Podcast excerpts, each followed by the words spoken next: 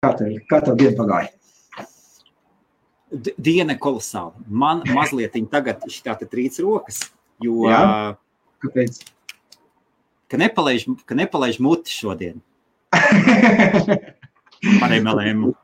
Nē, nē, viss ir kārtībā, viss ir kārtībā. Um, tāpēc es gribēju, es gribēju nevis viens pats nākt laivā, ja un stāstīt, kāds MLM ir super krūts. Jā, es gribēju, es gribēju, lai man būtu kāds, ar ko parunāties. Uh, nu tā, panopietnām, bez, bez, bez liekas. Blā, blā, blā, pats krūtākais un tam līdzīgi. Tāpēc es gribēju, nu tā, ar tev vienkārši šādu pirmo uh, laivu uztaisīt kur, kur, kur, kur varam parunāties, kas tad īsti tas MLM vai, vai tīkla mārketinga. Man vēl patīk tīkla mārketinga, sapcīt tas termins. Bet, nu, viņam daudz dažādi termini ir, ir tiešās pārdošanas un tā tālāk. Uh, un, un, un tad, tad jau pēc tam es jau domāju, nākošā nedēļā jau, jau, jau, jau meklēt jau kāds cits, ko parunāties, kā viņiem iet šī, šī uzņēmēja darbības jomā. Kā tev liekas, cilvēkiem nebūs bailes ar tevi nākt? vai nebūs? Vai tu, tu, tu, tu plāno tāds maigs būt, vai tāds, tā, ja vajag tā gatavs pātadziņu izvilkt? Um, nu, ja pārāk, pārāk es jau jutīšu kaut kā sāk, sāk, sāk liet auzas un stāstīt, ka tur, ka, ka tur brīnum līdzekļus un tā tālāk un tā joprojām, tad, protams, es tur, es tur varu izvilkt arī pātadziņu. Ja? Bet, nu, es, es, es neesmu tāds, kas, kas Graudu. Man vispār, man vispār citreiz liekas, es, es dzirdu, es pie sevis iekšā turu, un man Jā. citreiz liekas, ka pietrūkst, industrijai pietrūkst cilvēks, kurš paņemtu un iedotu MLM tā, to vietu, ko, ko pelna. Bet tam cilvēkam ir jābūt stingram un nedrīkst pieļaut visāds. Es esmu mazliet pa vāju. Bet jābūt Jā. stipram, un tad, kad vajag, tad jauš šai pa pirkstiem. Un, ja vajag, tas jāizdara publiski. Nu jā, tā, tas, tas tikai tad tas industrijai nāks pa labu. Tā tas nāks labi, labi industrijai. Bet no otras puses, skaties, nu, ja, ja, ja sāks, ja sāks e, savus sarunbiedrus ritīgi, ritīgi šaut, šaut pa ausīm, ja, pa Labi, ja viņi, ja viņi dzēn, ja viņi dzēn nu, galīgus, nu, galīgu putru lej tev ausī, nu, burtiski tu skaties, tu saki, nu, jūs, jūs saprotat, ka es zinu otru pusi. Bet jā. nē, tev smaidot un lej Helmutiņa, Helmutiņa, un tu skaties, nē, nu, labi, nu, bet, nu, izrādiet cieņu kaut kādu.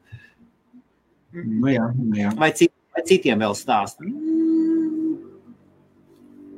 Kā rācis tā kameras bulis bija šī augstāk, man tā grūtāk skatos, tu man teisi lejā, man jāskatās ir kamerā, acis skats ir, jās, jāskatās skatītājiem acīs. Tā, nu sasēsnās, kas mums te ir uh, Gatis, Lai arī teikt čau, Ervins Krūmiņš, labvakar. Kuzmins. Ā, Kuzmins, jā. Man tas krūmiņš ir Kaspars. Kaspars labs, uh, labs. Jā. Vienmēr sakot, šis, šis ir pirmais tās laiks, kur mēs, kur mēs ejam. Turpmāk, domāju, ceturtdienās taisīt pārraides, uzaicināt viesus e, tieši, tieši par, par, par tīklu mārketingu jomu, parunāties vienkārši dzīvē. Kā, kā ir, kā cilvēkam veicās, kāda pieredze. Varbūt kāds knifiņas e, ir, ir atraduši kas viņiem darbojās, jā, varbūt tikai padomus, ko citiem mūsu skatītājiem, kur var nu, paklausīties un pamācīties tiem, kas darbojas šajā jomā. Es saprotu, ka um, nekādas tur, tur industrijas līdznes es šeit nedabūšu, jā, lai vēl IBS vēl nav tik daudz izaudzis, es domāju, un es domāju arī, nu, paskatīsimies, kā, kā tas viss izveidosies, jā, bet, nu, paši sākam, sāksim, sāksim augsim, jā. Um, īsumā par sevi man ir pieredze uh, šī industrijā 2002. Nē, 2004. kaut kur tā, ap tiem gadiem es, es darbojos, neslēpšu, biju kompānijā Herbalife. Ap citu par, par, par Herbalife runājot, gāju pēc naudas. Um, es pēc, pēc, pēc uh, paliku, paliku dēļ produktu. Ja, tas tā interesanti. Sanāk, nu, protams, ar pārtraukumiem tā, ja, bet, bet pēc, pēc uh, produkts man beigās pārliecināja um, dzīvot uz Zīriju, un, un, un tad jau tagad šeit ir jā. Uh, uztaisīt, bija uztaisījis pauzītes, un tagad esmu atkal atgriezies pie produktu. Vienkārši šādi esmu apmierināts. Tas tieši tā par maniem. Uh, starp citu, Helmut. Jā, jā, jā, jā, es, es, es, es, es, es gatavojos. Kas tas ir? Redz, redz, ražotājs. Herbalife? Jā. jā. Okay. Cik, cik tāds maksā? Enerģijas dzēriens. Es tā? patīšu. Es godīgi pateikšu, es nezinu, kāda ir, ir cena, jo es viņus vairs netirgoju. Man tās mazumtirdzniecības cenas, nē, es skatījos godīgi. Bet, nu, kā, kā tu viņus pēc tam pats netirgo? Ja, nu, es, es viņus pērku, ja, bet viņus pērku jau tādā ar distributoru atlaidi. Man ir atlaidi. Un es Cik, cik, cik, cik ir tā atlaide? Cik ir tā atlaide? Cik viņš maksā? Jo viņiem ir dažādas atlaides. Es, es, es negribēju Cik, runāt. nē, precīzi jautājums. Straight Ok. talk. Cik tu maksā par šito Ok. te enerģijas dzērienu? Ok. Um, tu man, tu man, tu man uzdevi jautājumu, jo es netaisos. Nē, nu, straight talk, straight talk. Viss. Jā, Es es- esmu, es esmu arī Es sagatavojis, nevaru es esmu godīgi beidzot pateikt, jūtos. Jūs uz šādiem jautājumiem atbildēt. Uh, vienkārši ir, um, viņiem, viņiem mārketinga plāns ir īsumā ir, uh, 25% atlaide, 35, 42 un 50% atlaide. Cik tu par viņu maksā? Es 5 viņu eiro godīgi pateikšu, no galvas nepateikšu. Es tev godīgi pateikšu, no galvas nepateikšu. apmēram. Es, ka pērku, es pērku uzreiz par 1000 eiro, iepērku savu čupo produktiem, viņam pāris mēnešus. Par 1000 eiro. Jā, katru reizi. Un cik tu vienības iepērci par 1000 eiro? O, no atkarības tas jau ir atkarīgi no, no, no produktiem, ko es vēlos. 1000.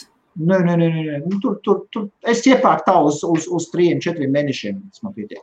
Man un manai ģimenei. Protams, tur jau nav tikai, nav tikai uh, enerģijas dzērieni, tur ir, tur ir arī šampūni. Uh, tādas Es, lietas. es, šampūni. Es varu lietot zvaniņu. Varu droši, droši. Lūk, arī problēma. Tad, kad Nu? tev ir pieci veikali, tad tu vairs, tu vairs neskaiti, ko tu tērē, cik tu tērē. Tev vienkārši pēc tam, ka patīk produkts. Viss. Jā. Viss. Es, es, es godīgi pateikšu, uz cenas es tā īpaši tādu. Nu, protams, es jau, es pērku, kāpēc es pērku par tūkstošu vienā piegājienā, tāpēc, ka par tūkstošu ir labi atlaid vienkārši uzreiz piegājienā. Jā. Nu, Klau, Es- šam, Es varētu šampūnu. teikt, es varētu teikt par, par, par, par es nezinu, 20, 30, 50 eiro, jā, bet, bet tad man, piemēram, izmaksā tas man 25% atlaidi. Es paņēmu lielāku apjomu, reiz lielāku atlaidi, man pietiek paši. Ok, paskaidro man, lūdzu, kāpēc tu pēc Herbalife šampūnu? Tiešām, e- es, es nesaprotu, kāpēc. Foršs šampūns, man viņš patīk. Man viņš piepatīkās, es viņu pērku. Pārdot tas nevienam nepārdod, ģimene lieto eh, sievu un bērni starā. Šampūns un kondicionieris, man tie nav fūkaini tādi. Nu, tur, tur, es, Jā. saku, es nenācu šeit Herbalife tirgot, ok? Nē, normāli, normāli. Straight talk, straight talk. Viss tagad var izvisināt. Beidzot var parunāt ar kādu patiešām. apmierināts, esmu apmierināts uh, produktu lietotājs, un man patīk, un, un, un, un, un viss kārtībā. Tas man tā pašam. Enerģijai. Ideāls gadījums, jā. Cik Jā. maksā, kāda atšķirība? Es uzreiz par tūkstošu nopērku. Cik man vienības vai simts vai Jā, piecsimt? nezinu. tā, Man uz trīs, tā. četriem mēnešiem pietiek, man ir ok. Jā. Es brokastu snēdu jau gadiem. Man, man brokastu vienkārši ir Herbalife shakes un, un ātri pagatavojums un duši ceļā. Tu saproti, ka tu esi katra MLM šmak. Zini, tāds, š, tas es nes, nes, nesaucu par tevi, tevi par šmaku. Es saku, ir cilvēki, kas ir šmaks. Uh, kā to latviešu pateikt? Šmak.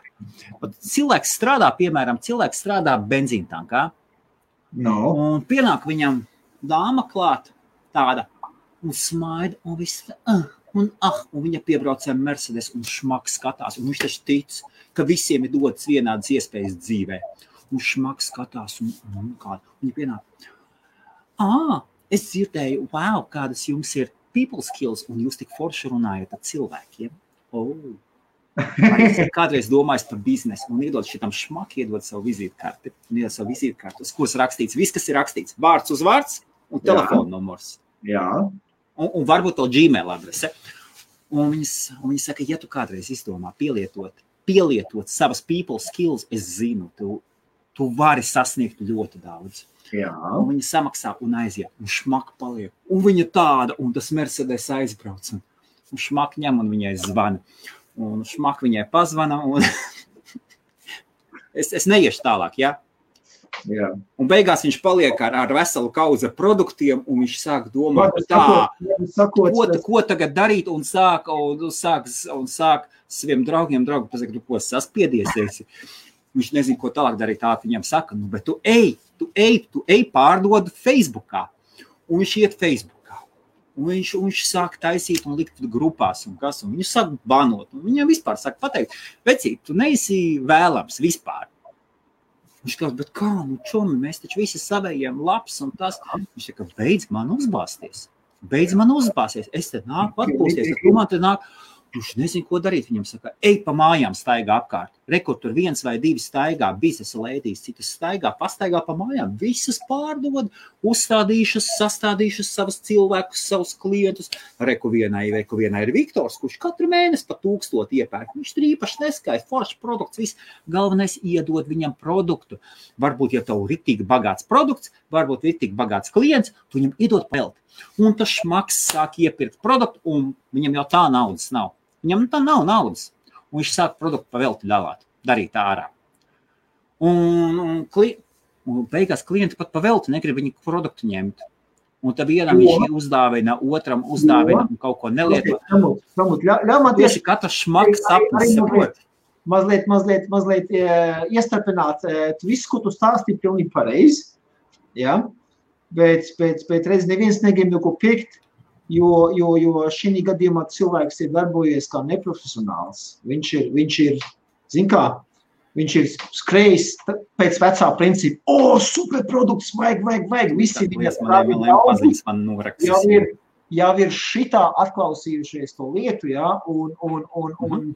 ir pilnīgi neprofesionāli lietā arī iet, tad, tad notiek šādas lietas, un diemžēl, diemžēl šī industrijā ļoti daudz cilvēku tā, tā ir izdarījuši un izbojājuši attiecības ne, ne tikai ar, ar draugiem. Tas biznesa lēdijas pelna uz šmakiem.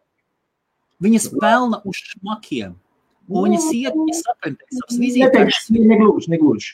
Negluži, ka pelna tieši tikai, tie, tikai tu, tu pašlaik paziņoji tā, ka pelna tikai uz, uz tādiem, kas ir, kas ir. Ļoti bieži, ļoti bieži. Un visbiežāk, jā, tā ir mana problēma. Tā ir mana problēma ar, ar MLM, kur tu jā. izmainīji, tu, tu to zini. Es, es. Jā. Es, Jā. Un, un es atceros, Silga to izmainīja. Silga tu un, un Latviešu, Latviešu karalieni mūsu Argentīnu. Uh -huh. Jā, tās ir tie trīs cilvēki, kuri rītīgi izmainīja man, man, man domas un lika man savādāk paskatīties.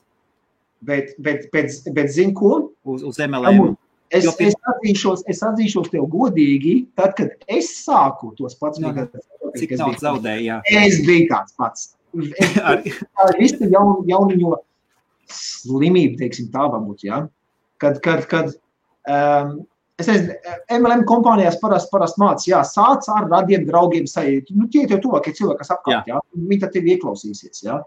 Uh, ja, tu, ja tu kaut ko ieteiksi viņiem. Saka, paskatīt, bet nu, aizraujos cilvēki, kas tikko ir sākuši sevišķi, ja, kad ir tāda baigus entuziasma viļņa, ja, un tam līdzīgi. Jā, jā, jā, jā, jā, jā, jā viņi bliež un, un nesaprot, kāpēc cilvēks saka nē. Ja? Tas ir, tas ir pilnīgi normāli un cilvēcīgi. Tas ir viss kārtībā. Es pats tāds pats biju. Es pats arī, nu, labi, es, es attiecības, es ceru, ka ar saviem uh, paziņām nevienu īsti, īsti nesabojāju, ja? bet, bet bija, bija, bija. Tas, tas, es domāju, tas ir tāds attīstības cikls, kā cilvēks aug. Ja? Un tad sanāk, ir tas moments, kad cilvēks paņēmis ir, viņam tā produkts ir, ja? uh, tas atkarīgs no MLM kompānijas, kurā, kurā viņš ticis iekšā. Ja? Dažādi, dažādi mārketinga plāni ir un, un tā tālāk ir noteikumi, kā uzsākt un tam līdzīgi. Ja? Um, tad, tad vienkārši sanāk, ka, nu, pienāk tas moments, tad, kad viņš, viņš acīs deg, viss ir kārtībā, viņš sāk vienkārši uzbāzties cilvēkiem. Un nesaprot, kāpēc cilvēks saka nē, un kāpēc sāk izvairīties no viņa. Ja? Uh, bet tā ir tā ir normāla tāda lieta. Uh, ļoti daudz šādā veidā uh, šīm industrijām esmu redzējis, ka ir sabojājuši attiecības ar saviem radiem. Es pats zinu vairākus cilvēkus gan no vienas puses, gan no otras puses. Ja? Uh, jo, jo, jo attākot šeit uz īriju, esmu sastapies arī ar tiem radiņiem, kuru, kurus Herbalife radiņi ir, ir bijuši jā, iekšā Herbalife. Ar viņiem runājas, ah, jā, jā, jā, man te bija, nē, nē, nē, es labāk pa gabalu turos, nevis šitā te, jā. Vienkārši sabot, tā, ir, tā ir tā lieta, ka cilvēki no sākuma vienkārši um, ar savu entuziasmu pārforsē. Aiziet, aiziet, aiziet, aiziet pa tālu. Mana jā. problēma nav ar šmakiem. Nav. Kāda Mana problēma nav ar šmakiem. Uh, mana problēma ir tas, ka šmaki tiek izmantoti. Un viss trakākais ir tas, ka biznesa, MLM biznesa, lielākā daļa MLM biznesa, kā, kāda ir, ja? viņu biznesa modelis ir pārdot preci savam darbiniekam. Stop! Te nav darbinieku. Tad darbinieks. Nē, nē, tu viņu vari nu, aptiept, ieteikt kādā Ziemassvētku kostīmā gribi. nē, nē, darbinieku šeit nav. Tu vari nosaukt kā apakšu uzņēmēju, tu viņu vari nosaukt kā par apakšu uzņēmēju. Jā, Labi. labi. Cilvēks nāk meklēt peļņu. Viņam jau tā sūdīgi iet, nu atzīsimies, dzīvē iet sūdīgi. Nu nav naudas. Nu, jā, Nu, viņš meklē Jā, tajā brīdī, jo tikai tādu cilvēku tu vari dabūt, kurš meklē peļņas iespēju. Pagaidi, pagaidi, pagaidi. Es turpināšu. Nē, es esmu šoreiz viesis, es varu turpināt. Šis bizness izmanto, un viņa biznesa, biznesa modelis ir pārdot darbiniekam. Ir pārdot darbiniekam. Saproti, tavs bizness ir savādāks. Tev ir veikt veikali, tev ir veikt veikalu ķēde, cepuri nost, tu ņem darbinieku, tu neprasi darbiniekam, lai viņš iegādājas veipus un pēc tam viņus tālāk pārdod. Tu to neprasi. Nē, es, ja es to zinātu, es viņam vēl pausīm sadotu. Nu, jā, Tas nozīmē, ka viņš man ir tajā, ka veips, ā, ka, ka lielākā daļa MLM prasa kaut kādus pirmos ieguldījumus. Jā, Pirmos ieguldījumus, kuri pēc tam tālāk ir jāpārdod. Un š, un tas ir tas, kas jau man pašā pamatā jau nepatīk. Cilvēkam, saprot, nu viņam jau tā, nu, tam šmakam nav naudas. Jā. Nu, viņš, viņš vēl nav ir, viņam vēl nav dota iespēja izaugt, un lielākā daļa šmaki paliek šmaki. Un viņš netiks uz priekšu. Un viņam pēdējie trīs rubļi kabatā, nu, trīs eiras, piemēram, kuras Jā. Viņam sievai jāiznes vai bērnam jānopērk bulciņa. Un viņš suns paņem un aiziet un kaut ko kā pa- paņem ikmēneša maksājumus tur par 19 eiro 50 Herbalife. Es nezinu, vai kur, vai tur, vai tur. Vai tur. jā ok. Nu, galīgā dimbā, okay. Tagad, tagad drīkst es pateikt? Bez šaubām. Jā, drīkst. Es, es varu pateikt, ka es, es, pi- mana pirmā tikšanās ar MLM bija super. Es pelnīju naudu no MLM. Man bija birojs, es izīrēju birojā vietu, kur man nāca, lika paciņas, man, maksāja, man palīdzēja maksāt īri. Un MLM šik nāca, savāca paciņas, aizgāja projām. Man sakot, man bija tāds perivalični punkts pie manas birojā, Jelgavas centrā. Ok. Super. Tagad, tagad par, par, par tām pirmajām, pirmajām e, iemaksām, iestāšanās maksām. Jā, tu viņas pieminēji. Tieši tā. Jā, ok. Tā vietā, lai darba zābakus iedotu. Jā. Labi. E, par tām iestāšanās maksām. Es tev pateikšu tā, ir dažādas kompānijas, dažādas summas. E, problēma, kā es redzu tieši tīkla mārketingā, ir tā, kad, kad ļoti bieži e, tās, tās pirmās, pirmās iestāšanās maksas, tās summas, es jau pateiktu, godīgi ir pārāk zemas.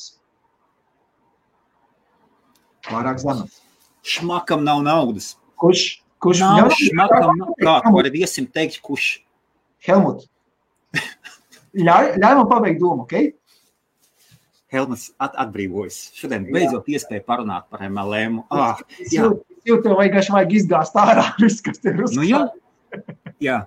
Labi, es tev, es tev, pat, es tev pamatošu, kāpēc. E, Es tev uzskatu, ka iestāšanās maksas kaut kādas tur, nu, uh, negribu es minēt nekādas konkrētas kompānijas, bet, teiksim tā, nu, nu 2000, 3000, jā.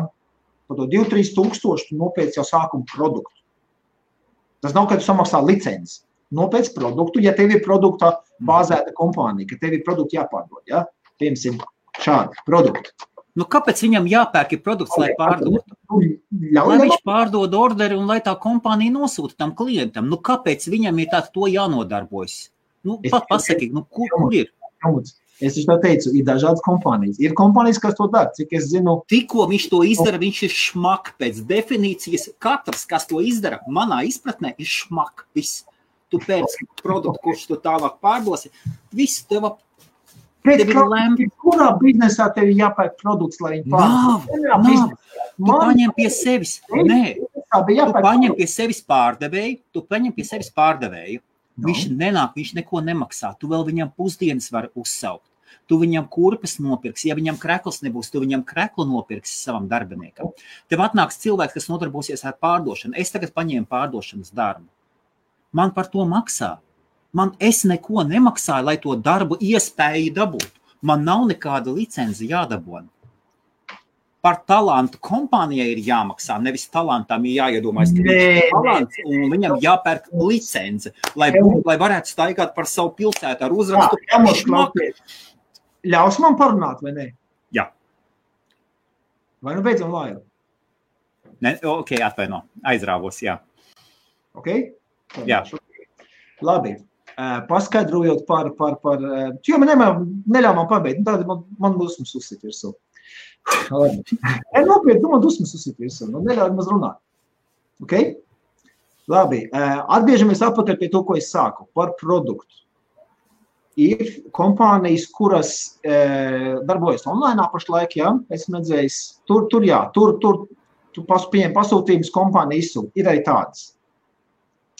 Konkrēti par, par, par, par uh, Herbalife runājot, es zinu par to, man arī bija produkts mājās. Viņš ir vajadzīgs ir uh, divām lietām. Pirmkārt, pašam lietošana, lai tu zinātu, kas tāds ir, kur tu tirgo. Nu, ja tu nezini produktu, tad tu nezini, ko, ko, ko, ko stāstīt cilvēkiem. Ja? Un otrkārt, ja cilvēks grib, viņš grib viņu tagad. Nevis gaidīt, kamēr piegāda atnāks kaut ko tur, es nezinu, no kuras nolikt tavs nedēļu gaidīt. Ja. Okay. Ja, ja tu gribi, ja tu ieej veikalā, tu gribi preci, tu viņu gribi tagad, ne tā? Tamot. Tikai nezinu, kāpēc eBay un Amazon sen mierīgi strādā. Cilvēks samaksā un pēc dažām dienām viņam atnāk prece un viss kārtībā. Ja tu ej online veikalā kaut ko pēc un zini, ka tu būsi piegādes izmaksas. Un, un arī laiks jāgaida. Ja? Ne tā?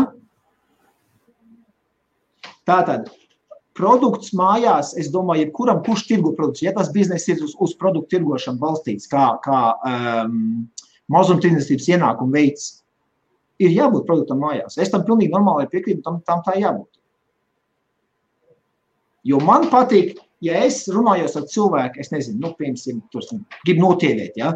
un, un, un man ir produkts, kas palīdzēs notīvēt. Ja? Tur es viņam varu tos, to produktu uzreiz jau atstāt programmu, šeit ņem un sāc ēst.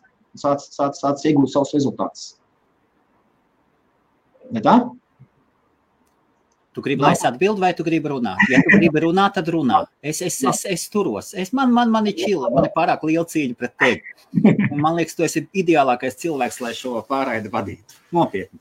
Nā, nākošais punkts. Nākošais punkts. Kāpēc es uzskatu, ka tās iestāšanās maksas ir pārāk zemas? Ļoti vienkārši. Um, šī um, uzņēmējdarbības veidā nav priekšnieku, nav darba devēju. Katrs ir neatkarīgs un var darīt, ko grib.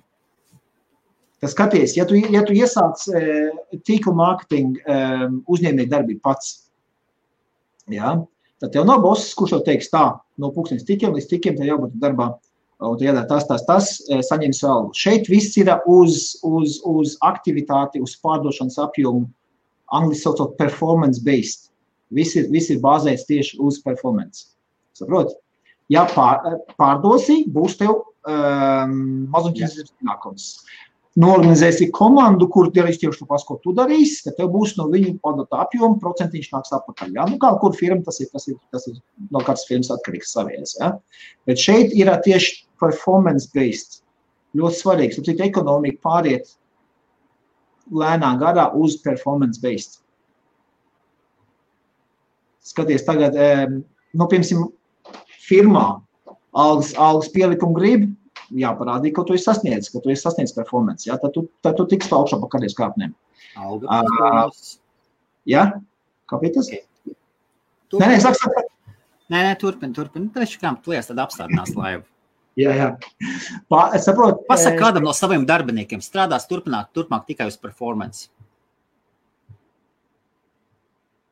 Nē, es, es saviem darbiniekiem tā nevaru teikt, jo man, man ir līgums. Tas tev ir izstrādāti veikali, tev ir pārāk labi pelni. Es es viņam varu pateikt, ok, tev pamatalgi tāda, gribi pielikumu, Jā. tad tev būs procents no apgrozījuma pieauguma. Jā. Starp citu. Jā? Nu, jā, nu, tas, tas ir ideāls. Tas ir ideāls. Tas ir ideāls. Tas ir kā, ja kuri pārdošanas cilvēks strādā. Es iepriekš, pirms, pirms atvēru savu firmu, ļais šai strādājis tirgot upels. Man bija pamat darbs, pamata alga, plus no apgrozījuma pieauguma bija procents. Un apgrozījumu tas, tas griezti nebija.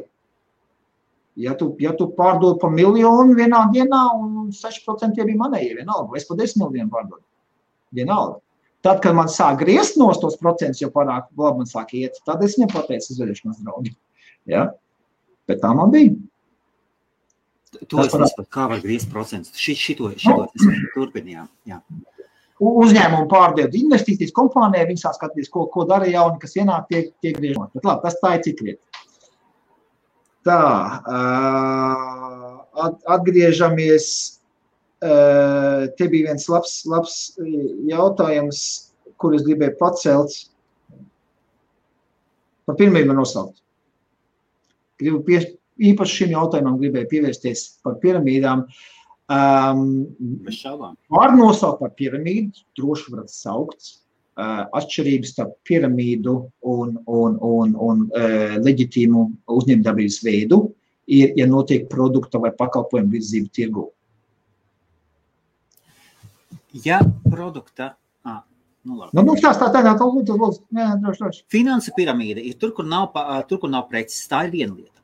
Bet, šoreiz lietošana vārdu nevis tomēr, bet bet. Jā. Kāpēc šīs daļai ir piramīdas?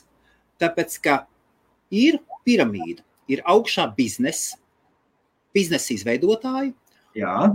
tad ir early adapters, tad ir pirmie adapteri, kas ir veiksmīgie un tad zem viņiem veidojas tīkls. Katrs no viņiem, katram Jā. no viņiem jāturpina pirkt tas produkts. Un šis bizness pirmkārt barojās uz to, ka piramīda, viņa pirmais klients ir apakšā. Biznesa pirmais klients ir šī piramīda. Nevis tirgus ārpusē, nevis tirgus ārpusē. Piramīda. Tāpēc šī ir piramīda. Tāpēc viņa ir. Ja cilvēki, kas tiek ielikt iekšā, ja viņi sūta, ja viņi, ja viņi augšējais biznesa izsūta preci tālāk, izsūta preci tālāk. Piemēram, cashbackā. No. Piemēram, cashbackā. Tu nāc un tu, piemēram, paraksti mani vai paraksti mūsu biznesu, un mēs samaksām tūkstoti, mēs maksājam par tiešo tālāk, un tie mums iedod mūsu risinājumu, viss tālāk, kā mums strādā. Nu, jā, tas ir kaut kas, tas ir kaut, tas ir kaut kas cits. Tas ir kaut kas cits. Jā. Tad, kad vienas, tā kā vienas piramīdas apakšā tur katram tur jāiepērk pa 70 mārciņām mēnesī, kaut vai tikai, tikai pa 50 mārciņām. Nu, tad parādi, pareiķiniet 50 tūkstoši cilvēki, katrs iepērk pa 50 mārciņām. Lūdzu, arī gada minimālais apgrozījums augšā biznesam ir. Pārējais viss ir vienkārši bonus. Nu, es neteiktu, tā, tā varētu padomāt eh, no malas, jā, tā varētu padomāt, saprot, bet ja nav paša aktivitāte, ja pats neturpina aktīvi darboties, uh, vizīt produktu tirgū, tad jau atkal paliek pēc, pēc, pēc nelegālas piramīdas principiem. Tas viss, saprot? Legāla piramīda vai nelegāla ir tad, kad maksā nodokļus. Man liekas, tas ir tas, kas nosaka, vai tu esi legāls vai nē. Ja tu maksā nodokļus, ja tev esi oficiāli pieregistrējies kā uzņē, uzņēmējdarbībā, esi reģistrējies, tad Jā. tur viss ir legāli. Attiecībā vai augšā tur ir legāli. Tas ir cits jautājums. Bet tu darbojies pilnīgi legāli. Tu pērci no kompānijas preci, tu pārdod, ja tev viss papīra kārtībā, tu esi legāls. Ja Jā. tu to dari bez reģistrācijas, kā lielākā daļa to dara, Bez reģistrācijas. Bez reģistrācijas. Bez reģistrācijas. Jā, jā. Viņa paļaujas, ka Amerikā mums ir korporācija, kur viss ir kārtībā. Es ar Skyway runāju. Viņš man stāsta par kaut kādu kompāniju, kas Lielbritānijā es iegāju kompānijas hauskos, divi gadi jau tā kompānija ciet. Nu, skaties uz to cilvēku. Nu, nu, nu Džeki, nu, mēs. Nu, ko tev teikt? Nu, nu, ko tādam Džekam teikt? Nu, jā, nu, arī mēdz būt. Nē, es saprotu, ar tām, ar tām kompānijām ir tā. Viņi jau, e, tā, tā, tas uzņēmums pats, jā, viņš jau ir savu, savu um, legālo pusi, viss vis, vis jau izvērās, viss ir kārtībā. Varbūt. Bet daudz, daudzām firmām, es zinu, daudzām, ja, ja, ja, man, ja man pateikt, tas būtu viens no kritērijiem, starp citu, ja man kāds tādu pateikt kādā MLM kompānijā, ok, tad tev būs jāpastrādā, savāc, savāc komandu, ja tu, tu rekrutē cilvēkus uz zem sevi, zem sevi, zem sevi, un pēc tam varēs sēdēt uz lauriem, nekas nebūs jādara, tad es no tādas turētos pa galvu. Jo tas, tas ir pirmā iezīme, pēc, pēc, pēc, kad, kad, tā ir, kad tā ir nelegāla piramīda. Protams, ir jāpaskatās, cik ilgi tu, tu, tu vari pats arī aktīvi darboties un, un, un saņemt visus tos bonusus, ko, ko viņa mārketinga plāns paredz. Uh, ir jāskatās, kas notiek, ja, piemēram, jau jūs esat sasniedzis jau pensijas vecumu, ja, un, un kā tu vari pensionēties, ja, vai tāds punkts ir atrunāts. Ja. Atvaino, Viktor, es, es jūtu, ka tev sliktākais viesis kāds varēja būt. No, nu, nekas, nekas. Var, varēja vēl būt Juris Skudrīts. vienkārši, vienkārši ļauj arī man pateikt, jo savādāk tu, tu aizpūsti. Es, es atvainojos, jā. Es, jā labu domu, tu pateici, es gribu uz, uz to atbildēt, bet tu jau tik daudz argumentus esi pateicis, ka es beigās jau, es jau pagaidu, pagaidu, pagaidu, kas tu palīdz beigās. Tāpēc, davai runājam, nevis, nevis tu monologu taisi, ok? Labi, par, par, par, par piramīdām viennozīmīgi pirmā pazīme ir, ja ir produkts, kas izdās tirgū, viss ir kārtībā. Ja tiek, tiek pelnīts tikai ar cilvēku vervēšanu un, un, un, un maksāšanu, nekāda produkta nav, turieties pa gabalu. Ļoti vienkārši, kā var, kā var pateikt, atšķirība. Jo tā pati struktūra, viņa, viņa var zvanīt. Jā, jā, droši. Var zvanīt. Droši. droši. Ļoti, ļoti labi. Ļoti. Tāpēc, ka man, man arī, man zina, kā liekas, problēma ir tad, tad, kad MLM sāk pārdot preci, kas nerisina problēmas, izdomā problēmu. Bet tad, nu. kad ir multilevel mārketinga uzbūvēts pārdodot preci, kas ir nepieciešama, kas risina kaut kādas noteiktas problēmas, nu varētu pateikt, ka katra pro preci lieto problēmas, bet kāds risinājums? Nu, bet Tad ir savādāk. Jebkura, jebkura prece tirgu, kas ir, viņa ir paredzēta, lai risinātu kaut kādu problēmu. Jebkura. Nu. Nu, pasties, kaut kāds uz IBF, viņš arī risina problēmu. Noteikti sociālu problēmu. Mēs, mēs ar visiem laiviem, mēs taču sniedzam. Tas ir produkts tirgu cilvēkiem, kuriem varbūt garlaicīgi, cilvēki meklē zināšanas. Saprot, mēs jau arī risinām problēmu ar, ar šiem laiviem. Mēs izglītojam cilvēkus. Jeb, jeb, jebkura savādāk, ja viņš nerisinātu problēmu, tad tā, tā prece nebūtu vajadzīga. Jā. Nu, tas būtu tāpat kā, kā tirgot eskimosiem sniegu. Nu, viņi var sniegs tāpat vajadzīgs. Jā. Saprot? Jebkurš produkts, nu, man veips, veip produkts, viņš arī viņš risina problēmu, viņš palīdz cilvēkiem tikt vaļā no, no, no, no, no, no cigaretes un, un to visiem saistiem blakus parādībām. Saprot? Ir, ir alternatīva smēķēšanai. Nu, viņš atrisina to problēmu. Nē, nu viņš grib dūmu, lūk, arī viņa problēma. Viņš nāk un rekur ir risinājums. Jā, jā. Viņam ir Filips Morris, ir viens risinājums, Veips ir otrs risinājums. Viņš izvēlas to risinājumu, bet nu, tas jā. ir risinājums. Vislabākais risinājums, protams, ir nomest un vispār neko nedarīt. Jā, Vislabākais risinājums, ja, ja viņš nebūtu piedzimis, bet nu, arī. Nu. nebūtu sācis. Nu, jā, skatāmies pēc situācijas. Šajā situācijā viņam gribas, viņam gribas veipu, un viņš skatās, un tālāk viņš izvēlas. Es skatos, Edgars Eis saka, ja kur biznesa vēl par piramīdu. Nu jā, nu, nu, nu jā, tas, bet tas Nevar. ir ļoti, Nevar. ļoti, Kāpēc? ļoti Kāpēc? jau nobružāts. Kāpēc? Parādiet man vienu biznesu, kuru var nosaukt par piramīdu. Vienu. Nu, nu jebkur, nu tāpēc jau augšēji balsts, tie ir noteikti vadītāji, un tie ir tālāk, ir savu cilvēku, ir savu cilvēku, un arī tā paša piramīdas struktūra veidojas. Nē. Un tie, kas ir augšā, tie, tie saņem lielāku algu nekā tie, kas ir apakšā. Nu, apmēram tādā veidā varētu to noraksturot. Ja? Nu, Tā vienkārši tā struktūra, par struktūru ir runa. Ja? Tā, pastāvēs pāris, pāris komentārus. Sabir, Luku Maiks saka arī, ka bieži reklamās ir pārspīlēts saslavēt, kvalitāte neatbilst. Jā, atgriežoties pie, pie, pie tā paša, ka cilvēki uzskata, ka viņu produkts ir vis, vissuperīgākais, un viņš tur, es nezinu, bez mazai vēzi ārstē un tā tālāk, un tādas visas lietas, un, un staigā apkārt un kladzina par to, tas ir galīgi šķērsām, atgriežot pie to pie neprofesionalitātes. Ja, kad cilvēki iesāk, viņiem acis ir kantains, viņi skrien apā pa pasauli visiem, jā, mans ir pats superīga, šito, šito, šito dara muļķības. Es, es arī varētu pastāstīt, man, man tiešām arī ir rezultāti, un mana ģimene ir no Herbalife, jā, labi, es viņas nestāstīšu, bet varētu pastāstīt, jā. Um, Vienkārši man jau tās kantānās acis jau sen jau, sen jau ir pagājušas. Ja? Es vienkārši esmu novērtējis produktu, zinu, ka viņš ir labs, bet zinu, ka ir, ir cilvēki, kas, kas pārspīlē visu to lietu. Vajag, vajag, vajag reāli vienkārši patiesi to lietu un pastāstīt, kāda pašam ir ieguma tādā veidā pārdot. Ja? Kā es pārdevu apavus kādreiz. Es viņam pastāstīju, ko tas apavus dara. Viņš neslīd uz, uz eļļainas flīzes, piemēram. Ja? Veips, ko viņš dara. Viņš to palīdz tikt vaļā. Es nesaku, kurš ir oh, mans pats labākais veips. Saprot? Nu, kafiju, nu, piemēram, Jesaps kafiju pārdod. Jesaps kafija, atceries, kāda sanāk bija? Jesaps vai kā Jesaps kafija, atceries, kāda sanāk reklāma bija? Nu, tāda, tā kā tā kafija vispār. Vai, vai, vai, vai kāda? Kas? Es tādu iesaku kafiju nezinu, Jakobs bija kafija. Nu, Jakobs, labi, Jakobs kafija, jā, labi, jā. Jakobs kafija, jā. Nu, viņu pārslavēja, nu, nebija viņa pat labākā kafija. Nu, nu kas? Ne, nu, labi, tur jau, tur jau nav problēma. Neviens tam, neviens tā Jakobs kafijai neuzbrūk par to. Nu, jā. Šeit ir cita, nu, labi.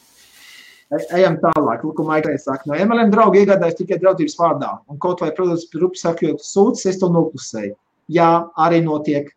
Jā. Arī man notiek. arī šodien viens pateica, ka man draudzības vārdā šo to kaut kad nopērk. Es jūtos vainīgs, un es, es, es, man tas nepatīk. Jo eh, es uzskatu, ka, ja tu kaut ko pārdod, tam ir, eh, ja abām pusēm ir jābūt apmierinātām. Kaut gan es pieļauju, ka otrā pusē cilvēks tāpat ir apmierināts. Viņš tur cits lietas saņem.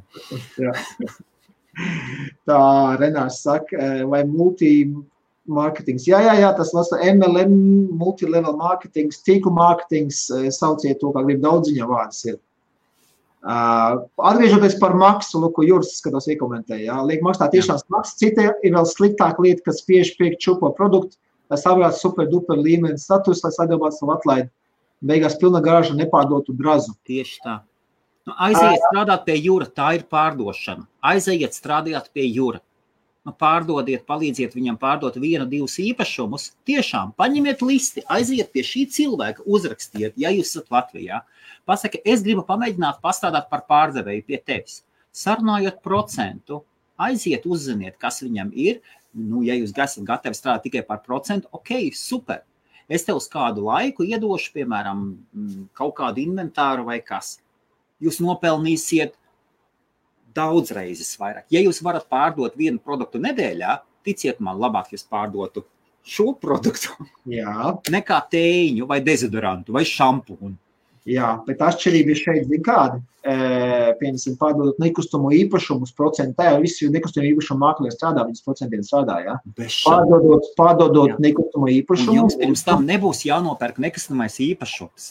Nebūs, ne, un nebūs jānopērk licences, lai jūs varētu strādāt jūrmalā vai dzintaros vai svētas pagastā. Sveicins svētē. Vai Jelgavā manā. Jā, bet, bet zināt, ko, piemēram, eh, tīkla mārketings man personīgi, Jā. 11 gadus atpakaļ, kad es par šo sistēmu uzzināju, kā ko viņš man piesaistīja. Ja? Nu, labi, pārdos vienu īpašumu, pārdos otru, nopelnīs naudu. Um, bet, bet, bet, bet tev nenāk nekādi, atli, um, kā saka, šis anglis sauc eh, residual income, ja? For life, par to, ko es izdarīju. Saprot? Tīkla mārketinga ir tā lieta, ka tu, ja tu esi, ja tu esi uzaicinājis cilvēku, es viņam iemācījos, kā, kā pašam lietot produktu, ja tas ir produktu bizness, jā, jā. jā tirgu, um, kā, kā atrast vēl kādu un iemācīt viņam to pašu. Pēc kas rakstīs otrajā daļā? Jā, jā, jā. Tev ir jāturpina. Tu esi jau pārdevis vienreiz, tu esi dabūjis savu regulāro pār, pir, pircēju, kas tev nes tur desmit mārciņas mēnesī tev ir jāturpina pirkt par 50 mārciņām, lai tu nepazaudētu to peļņu.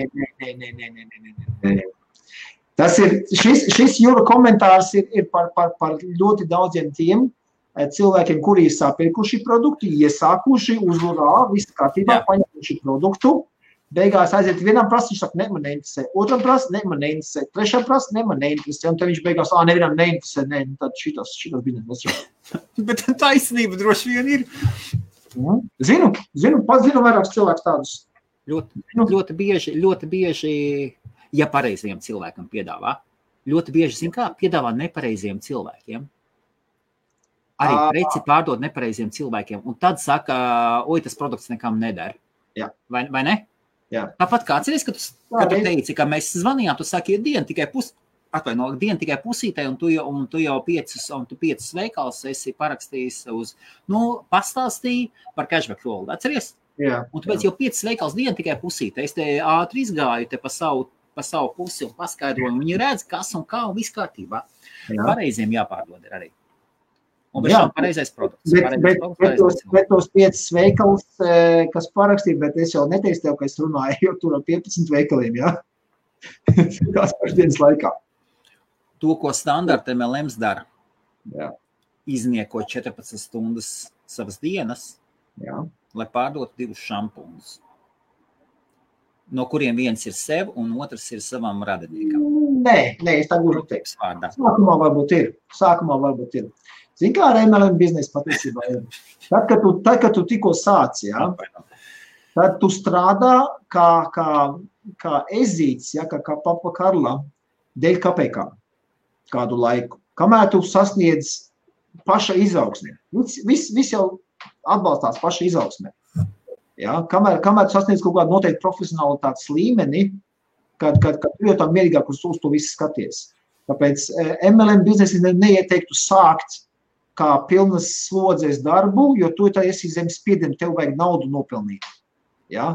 Un tad tu esi gatavs smērēt iekšā pa labi, pa kreisi produktu, viņš labs vai slikts, jo tev vienkārši tā nauda deg, tev, tev, tev, tev nav ko mājās ēst dot bērniem, saprot? Pasaki, tu justos normāli? Es, es, uh, labi, turpini, atvaino. Ja? Uh, pēc tam kaut kādu laika posmu savā ja cilvēks, ja cilvēks nesalūks tādā pirmā laikā, ka viņš, ka viņš strādā kā papa Karla par, par, par, par, par, par uh, mazu atalgojumu, teiksim tā, ja, par maziem ienākumiem. Ja viņš tādā laikā nesalūst un nepasaka, nē, šitas viss pie, pie kājas, viss, tad viens laika posms attīstībā, ja, šī karjerā, karjerā šī biznesā būs tāds, kur, kur viņš ir ok, viņam normāli alga, piemēram, 2-3 tūkstoši mēnesī, Viņ, viņam, viņam, viņam pietiek viss rēķins nomaksāt, viss ir kārtībā. Un cilvēki var palikt šī posmā, ja viņiem tas ir mērķis, viņam nav nekāda augstāka, tālējošāka mērķa, viņš negrib, viņš ir sasniedzis, ko viņš grib, viņš strādā pats sev, viņš, viņam, viņš ir tās komfortabli, viņš viņā palikt arī ilgu laiku. Līdz kamēr varbūt neaiziet līdz klikšķim kaut kādām, saka, nē, bet tu taču vēl vairāk, vēl vairāk izdarīt. Nepazīstu daudz cilvēku, kas tā varētu pateikt, ka tāda nauda pelna un ka tā būtu taisnība. Nepazīstu. Es pazīstu. Es pazīstu veiksmīgus cilvēkus MLM, ir uzņēmēji, kuriem ir papildus darbs kā tev. Tev ir veikalu ķēde, Jā. tu esi veiksmīgs uzņēmējs. Man ir ļoti, ļoti, ļoti labs paziņa, kuram ļoti patīk MLM. Viņam arī patīk Herbalife, viņam uh, Avons, man tā liekas, ir kas tāds - ne Avons. Ir vēl kaut kāds. Avons, Avons bija kosmētikas. Bet viņš ir uzņēmējs, Viņš ir veiksmīgs uzņēmējs Jelgavā, kuram ir cleaning kompānija, kuram ir tīrīšanas kompānija. Man ir pazīstami džeki, kuri ir, ir, kuriem es neko nevaru pateikt par MLM. Jā. Ies, ieskaitot tevi. Nu, mēs tieši tādēļ, tāpēc es atļaujos tā. Un, ir, ir cilvēki, kuriem ir savi, kuri ir jau veiksmīgi dzīvē, ir nostājušies uz kājām, un kuriem tas ir kā papildus ienākums un viņi čilā, un viņi čilā māc. Citi cilvēki, man liekas, ir sociopāti. Jo man liekas, tikai sociopāts, tikai sociopāts var uztaisīt Jā. MLM struktūru, apzināties to, ka 90-95% no cilvēkiem, kas nāks pirmos divus, trīs mēnešus, ies pa mīnusiem, skries kā sunīši apkārt, zaudēs naudu, būs mīnusos. Nevis es nerunāju par mazu peļņu, es runāju par mīnusiem. Tikai sociopāts neuzņemsies par to atbildību, par šiem cilvēkiem, kuri iznieko divus, trīs mēnešus savu laiku un savu naudu, lai vienkārši nopirktu viņa preci, lai pamēģinātu pirms pārdošanas. Un kas tas, kas tas par idiotismu? Kas tev katru, katram savam pārdevējam saka, ka viņam jānopērk katra, e, katra elektropīpa tavā vai jānopērk katru, katru šķidrumu tavā stāvēs? Nē, nē, man, man, man, man, man noteikumi ir savādāk. Man noteikumi ir savādāk. Man liekas, ka cilvēki, un tiešām satiekot, es esmu saticis cilvēkus, ja? kuri veido, un man, man dažus, un man tiešām liekas, ka viņi ir sociopāti. Ka viņi, ne, viņi nejūt atbildību pret šiem cilvēkiem, kuri viņi nejūt atbildību par to lielo baru, kurš izniekos lielu daļu savu, savu, savu laiku un savu naudu tikai lai pamēģinātu šo Nu, bet skaties, bet kā nu, nu, skaties no otras puses, tad, ja, ja uh, ja, ja, ja, ja, ja tu saki cilvēkam, klausies, um, piemēram, es rekrutēju kādu, ja? nu, ņemsim man par piemēru. Es, piemēram, kādam pasaku, labs, labs produkts, atalgojuma sistēma tā, uh, ir, ir tāda un tāda, ja? var pelnīt to, to, to, no tā, no tā, no tā. Ok, šis ir gatavs sākt, ja? un es saku, ok, tev jāsāk ir, uh, sākam strādāt, pirmais solis ir uztaisīt rakstu ar cilvēkiem, kurus zini, jo visi sāk parasti no, no, no, siltā, no savas siltā tirgus, ja? no cilvēkiem, kurus, kurus viņi zina, ja? Ok, paiet nedēļa, saka, nu uztaisīs sarakstu, ne, neuztaisīja. Saka, kad uztaisīs, jā, ja mums vēl kaut ko jāsāk strādāt, kaut kā kontakts listē jābūt, ar ko mēs varam sākt strādāt, saprot? Cil, cilvēki, labi, ok, negrib, labi, negrib labi, okay, labi, es tev atbildēšu, es tev atbildēšu, es saprotu, ko tu saki. Pirmo reizi tu paņēmi tādu cilvēku, otru reizi pēc gada tu zini, ka 90 no 100 cilvēkiem nebūs Jā. spējīgi pakļauties un, un nespēs iesākt, nespēs iesākt ar saviem paziņām. Pagaidi, Viktor, es tev Viktor, Viktor, skaties, nu? tu man uzdevi jautājumu, es tev paskaidrošu šoreiz. Nu, pēc diviem gadiem, pēc gada, tu zini, ka 9 no 10 nespēs iet un pārdot to preci, pat ja būs pārliecināti par viņu saviem radiniekiem. Tālāk tā ir tava atbildība, pieņemot katru nākošo, ja tu apzinājies, ka no katriem nākošiem tikai viens no desmit to varēs izdarīt. Tu par katru devītu, tu par katriem deviņiem cilvēkiem nes atbildību. Tāpēc, ka tev ir jāsaprot, ka tas darbs nav 90% cilvēkiem, kā ar kuri vienkārši tikai tāpēc, ka viņi uzskata, ka viņi ir unikālās sniegpārsliņas, ka dzīvē visiem viss ir dots, visi var kļūt par ministriem, par prezidentiem, par jēziem, budām un, un, un krokodiliem genām. Tas nav katram dots. Tas nav katram dots. Un šajā gadījumā tas, kas rekrutē šmaku, kur viņš redz, ka tas ir šmaks, viņš par to nes atbildību.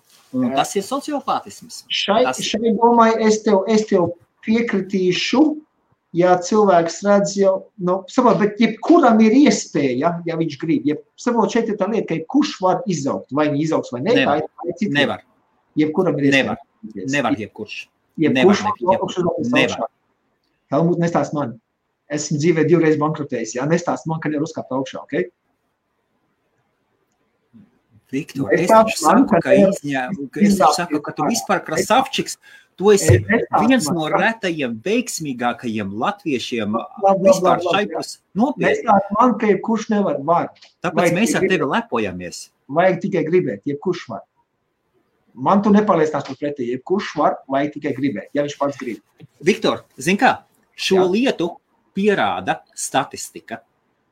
Jā, ja jebkurš varētu, ja jebkurš varētu, tad 60-70% arī sasniegtu. Realitāte ir savādāka. Realitāte ir savādāka.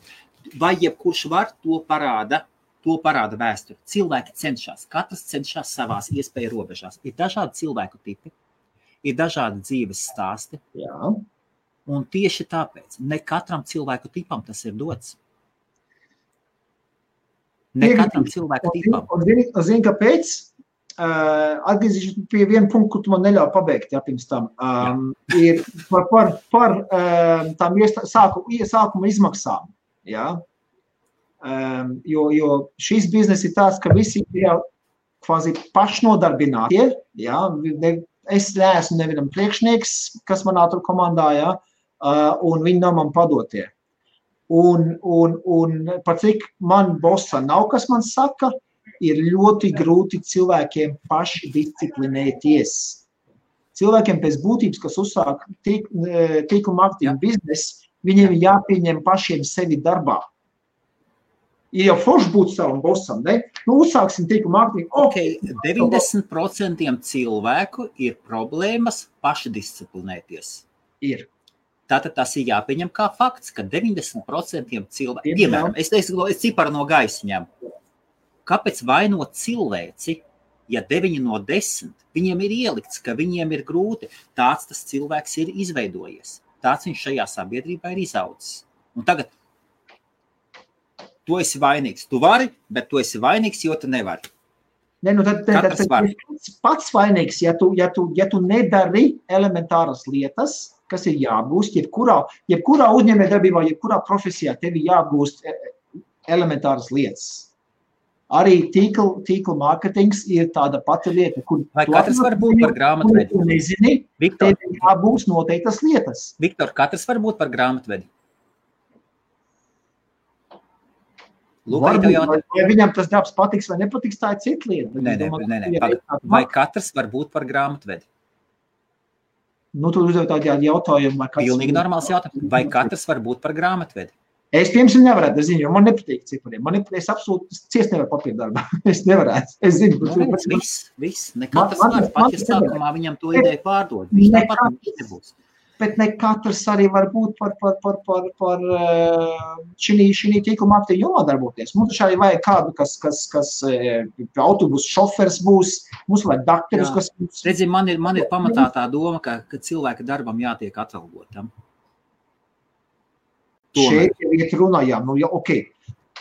Par atalgojumu. Ja tu pieņem cilvēku, ja tu cilvēku pieņem darbā, ja tu viņam dod iespēju nopelnīt, tu nedrīkst dot cilvēkam iespēju nopelnīt jau paņemot no viņa naudas priekš. Es tiešām nesaprotu, kāpēc Stop. tiek ņemtas.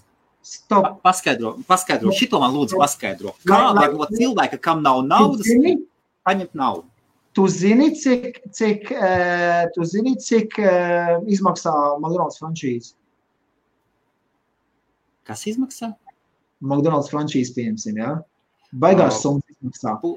Uh, Burger Kings izmaksā, uh, Burger Kings izmaksā pusmiljonu, McDonald's, ja es nekļūdos, pusotru miljonu. Pusotru, Tas ir tādā švakākā rajonā, ja es nekļūdos. Jā, jā, bet jā. Tu, tu, man, tu man palabo. Jā. Ja? Pusotru, es eju to pašu cipru, zinu. Bet, um, uh, bet ne jau MLM ar, ar McDonald's franšīzi. Es tev franšīzes pastāstīšu, kur pa 50 tūkstošiem pārdot MLM. Es zinu tādas franšīzes. 50 tūkstoši un tev piederēs šitas reģions. Helmut. Viss, kas tev jāiedod, jāpārdod online, online kursīs, tur, kur tu bērni staigā pa mājām un pārdod, bēr, pārdod bērniem kursu, kur viņi var online mācīties matemātiku, vai, vai, vai ķīmiju, vai fiziku pēc ierakstiem. Helmut, bet ieklausās vienā domā. Es saku, uz to mazliet savādāk skatos. MLMs. Jo, skaties, ja tu esi izlicis 50 tūkstoši, lai uzsāktu savu MLM biznesu, Kā tev būs motivācija, ja tu izliki 5000 vai 50,000, lai uzsāktu to biznesu? Kā tev būs lielāka motivācija noturēties biznesā un tomēr disciplinēt sevi? Kā tev būs lielāka motivācija pašam, tev pašam? Zini, kā katra saka, katram, katram sunītam sava kucīte, un tāpat katram līmenim savi izdevumi. Katrā līmenī ir savi plēsoņi. Un, ja tu neparūpēsies par savu kabatu, saplēsīs gabalos, kā krievi saka, na britanskī flag parbūt. Zini, kas ir? Es ar citu MLM neesmu redzējis plēsoņu tādu variantu, kad, kad, kad, kad tas nav, tas nav tradicionālais biznes, kur šitā te, jā, man, man, nu, arī, arī, arī taisnība. Arī, arī taisnība, jā. Nē, nē, nē. Arī, arī taisnība, labi, jā. Tā tas ir. Tur taisnība visi, visi kas jau augšā atrodas, ja, viņi ir ieinteresēti, lai, lai tev veiktos. Viņi ir ieinteresēti, jo, jo labāk tev veiksies, tu vairāk produkts aizies tirgu, jo viņam lielāks čeks atnāks par, par procentīšu par tavu apgrozījumu, ko tu esi vizijas tirgu. Tur ir atšķirība. Tradicionāla biznesā tev boss drīzāk liks sprunguļus tev ritiņos, lai, lai tu neapsties viņa krēslā. Ja viņš redz, ka tur apakšā manā, es nezinu, tur nodaļā, jā, vai, es nezinu, nu, tur padošanas nodaļā. O, viens baigi labais pārdevējs, un šis baigi, baigi, baigi, nu, boss, kas vada to padošanas nodaļu, viņš, viņš jau vienā momentā sāks domāt, ne, ne, pagaidi, pagaidi, pagaidi, pagaidi. Šīs drīz uz, uz mani krēsla tēmē. Viņam ir ambīcijas, viņš māk tirgot, viņš, viņš sasniedz kaut ko un tam līdzīgi, ja? Tad vai nu viņš jau pats sasparojas boss kaut ko, ja viņš ir padošanas nodaļas vadītājs, viņam pašam nekums jāpadod noteikti citā līmenī, ja? Uh, šī tīkla mārketinga biznesā, ja kurš, kas atrodas tur augšā virs tevis, viņš ir ieinteresēts, lai tev vislabāk veiktos. Viņš ir gatavs tevi motivēt, apmācīt, ir pat speciāls apmācīt, uz kurām ir jākvalificējās, jā, jo, jo lielāka organizācija tad tev Nu, nevar cilvēks ir jāapmācīt. Apmācība, jā. MLMs iet uz priekšu, sāk saprast, ka, ka svarīgi ir apmācīt cilvēkus. Jā, Tas viņi iet jā. uz priekšu, attīstās uz priekšu. Saprot, ka jāiegulda, kā, kā jāpērk produkti, jā. ka jāizveido tīkls. Viņi ir iemācījušies. Kā pareizi jā, daudz zemākā līmenī. Jā. Kā pareizi rekrutēt, nestāstīt, ka tu Jā. Atlasīt tikai labus produktus, neuztraukties par uzcenojumu. Tu vari uzlikt 200 reizes vairāk uzcenojumu, bet laņem labu produktu. Tam es piekrītu. Jā, MLMs ir kļūst arvien labāks. Jā. Šeit, šeit ir apgriezta tā situācija, kas man ļoti patīk, kā MLM. Un nav, tu, tu visu laiku saki, ko pieņem darbā. Šeit darbā neviens nepieņem. Šeit vienkārši dod iespēju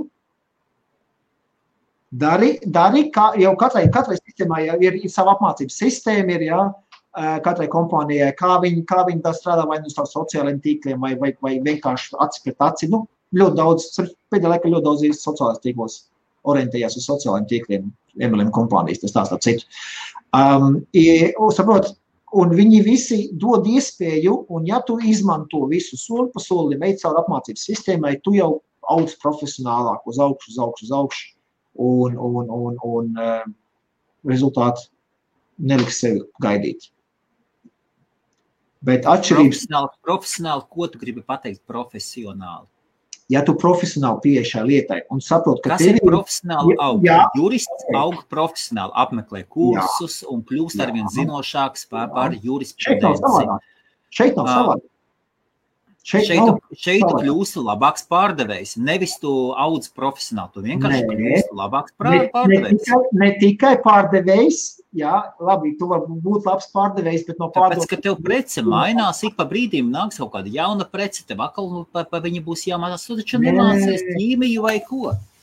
Nē, nē, ķīmija, nē, produktu, produktu, tu tā ir kompānijas, kas viņus izstrādā. Es viņš netaicu. Viņš iegūs, izzina vienu produktu, pēc jā. gada viņam iedod nākošo produktu. Viņš atkal mācās to. Kompānijām pamainās. Jā, Tur jau nav vertikāla attīstība. Tas ir. No kompānijas nesēž uz vietas, bet skaties, apmācības tev pirmkārt par produktu. Jā, tev jāzina, kur tirgo.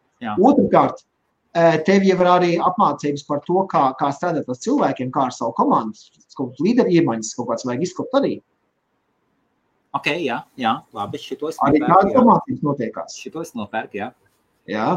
Tālāk, un, un tur ir dažādi līmeņi jau tās apmācības. Ja? Piemēram, lai, lai tiktu uz tādu, tādu līderu skolu, tev jā, jābūt tādai organizācijai maz uzbūvētai. Ak, Dievs, es dzirdu vārdu līderu skolas. Es, es, es domāju, nu, nu, nu, sauc to, es nezinu, superstāsts, ko man vienalga. Nu. Es nesaprotu, jūs, jūs ko radījāt no rīta. Es zinu, es zinu, ka ir, ir, ir viens žeks uh, Amerikā, kurš taisa skolas tikai tiem, kuriem ir miljonus apgrozījums gadā minimums čeks, viņš saņēmis savu miljonu kabatā. Tādas skolas ir. Viņš ar tiem, kas ir miljonu gadā naudas, Katram sunītim savu kucīti. Jā, saprot? Jā. Ir, ir, ir dažādi līmeņi. Jā. Nu, tas, tas tā. Par, par lielo naudu runājot, jā, ja jums jā. kāds, kas skatās, ja jums kāds skatā, saka, ka, ka oi, pie mums te ir viegli, mums te produkts pats tirgojās no sevis, viņš ir ļoti super duper, ļoti viegli, nekas nav jātirgo, vienkārši, vienkārši lieto un, un cilvēki paši tos ties virsū muļķības. Pilnīgi es piekritīšu tev, mani apnikuši šitie, šitie, ko es šādi tad redzu, dzirdu, YouTube kaut video, ja ielikuši kādu iekšā. Saka, saka, oh, kā pats tirgojas, ja? Jā, jā, jā, jā, jā. Tas viss ir muļķības Atcerieties, šis ir tieši tāds pats uzņēmējdarbības veids, kā jebkurš bizness. Būs jāstrādā ar melnu muti. Būs Jā. jāstrādā ar melnu muti. Atkārtošos vēlreiz, jā. Būs jāstrādā ar melnu muti. Un būs jāstrādā pašam sev. Būs jādisciplinē pašam sev. Jāsaprot, ka šeit nevar 15 minūtes dienā kaut ko, es nezinu, uzrakstīt Facebookā kādam, o, oh, man super produkts, jā, nāc pēc man produktu un, un viss notiksies. Nē, šeit at, atkarīgs no laika, ko tu ieliec iekšā, un no saviem, savām pūlēm, ko tu ieliec iekšā, ne tikai tirgojot, bet arī pašā izaugsmē. Ir jāizglītojas. Nu, piemēram, ja tu gribi būt par dakteri, nu, tas pirms tam laidīs kāds, kādu ķirurģisku operāciju veikt, tev būs jāizmācās vismaz 7 līdz 10 gadi ja, kamēr viss asprintūrs iziet un tam līdzīgi, ja, kamēr kā atļausties tā skalpē darboties. Šeit tīkla mārketinga biznesā tas viss ir ātrāk apgūstams. Tu vari mācīties, kamēr jau tu sāc savu, jau, jau, jau, jau produkciju vizīt tirgu. Vai tu zini cilvēkus, kuri ir tīkla mārketingā trīs gadus? Jā. Un joprojām nepelna? Zinu. Un pat, pat, pat manā kompānijā zinu tādus. Un, un viņi joprojām ir šajā kompānijā tikai tāpēc, ka viņi apzinās, ka viņi paši ir trīs gadus strādājuši nu, tā, hobijs. Nu, ja, ja, ja tu attiecies pret to kā ar hobiju, tad tev samaksā arī kā hobijam ir. Saprot, ja ir, daudz pat... darbi, ir daudz darbi, kurus cilvēki veic kā hobijus. Un saņem labu samaksu par to. Nu, šis varbūt nebūs tas, tas uzņēmējdarbības veids savā gadījumā. Nu, es, par, es par to ne, nevaru ne apstiprināt, ne iebilst. Ja? Varbūt tā ir laba doma. Varbūt tas nav uzņēmējdarbības veids, kuru var veikt kā hobiju un attiekties par to kā pret hobiju. Ja. Šeit, šeit, šeit ir ar melnu muti, vismaz pašā sākumā ir jāstrādā. Pirmkārt, ir pašam jāizglītojas, ja? jo nevienam skolā tīkla mārketinga princips nemāca. Kā strādāt cilvēkiem, nemāca. Atgādina man piecu mārciņu, piecu mārciņu papīriņu bankoti. Uh, Vinstons Čērčils, aristokrāts virsū, un saka, viss, ko es jums varu apsolīt, ir sviedru un asins. Man tā liekas, Man liekas, tā arī ir rakstīts. Viss, ko es jums varu apsolīt, apsolīt ir sviedri un asins. Viss. Jā. es jau arī, piemēram, um, es jau godīgi pateikšu, es, es, es ne, neesmu rekrutējis vēl apzināti nevienu šī uh, kompānijā, kuras pašlaik man, man veidu biznesā šo kompāniju labi, labi iet kopā. Man ir Jā. ļoti daudz klienti pašlaik, bet es vēl nevienu apzināti neesmu rekrutējis, kā, kas, kas darbosies un pelnīs naudu ar to. Tikai tāpēc, ka es joprojām pats mācos, pirmkārt. Es joprojām mācos, apgūstu. Es vēl jūtu, ka es neesmu gatavs. Un, un ot, otrs, ko es tev varu apsolīt, ja es kādu rekrutēšu, es viņam pat nolikšu faktus priekšā. Fakti ir graujoši. Fakti ir patiesībā graujoši. Lūk, 90, tāpēc tev var cienīt. Lūk, tāpēc, 90, tāpēc 95% uh, ir, ir, ir cilvēku, kuri, kuri nepelna Starp tiem 95, protams, ir cilvēki, kuri, kuri ir uh, atnākuši pelnīt, bet beigās ir sapratuši, ka produkts ir labs vienkārši savu lietošanai. Ja? Mans piemērs ar Herbalife. Ja? Es, es esmu apmierināts klients, un es viņu ēdu, bet es, es Herbalife biznesu netaisu. Kaut gan es nācu pēc, pēc naudas savulaik. Ja? Uh, es esmu arī viens no tiem 95, kuri, kuri Herbalife, piemēram, manā konkrētā gadījumā. Es esmu viens no tiem, kas, jā, fail. Ja gribu uzskatīt, jā, es biznesu neuztaisīju.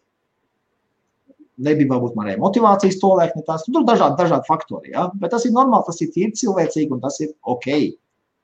Jā. Bet es nevienu, kādu nevienu sliktu vārdu par Herbalife neesmu teicis. Konkrēti par, par uh, šito jūras skudrīšu, ka tu garāžu pilni, jā, bija ar, ar produktiem. Produkts man vienkārši tas produkts bija tāds, ka vienkārši paši izlietojam, nolietojam visu. Nu, un ko? Man zaudējumi. Tas, tas, tas, nebija par, tas nebija par tevi, tas ir par pārdevēju. Ne, ne, jā, jā, jā. jānotur procenti, un tāpēc viņš turpina pirkt. Jā. Un, piemēram, piemēram, ir uh, uh, rēķinu, rēķinu, ir rēķina šitā kompānija, kur ļauj mm, kaut kāds warehouse bija, utility warehouse Lielbritānijā, vismaz īrijā varbūt arī ir.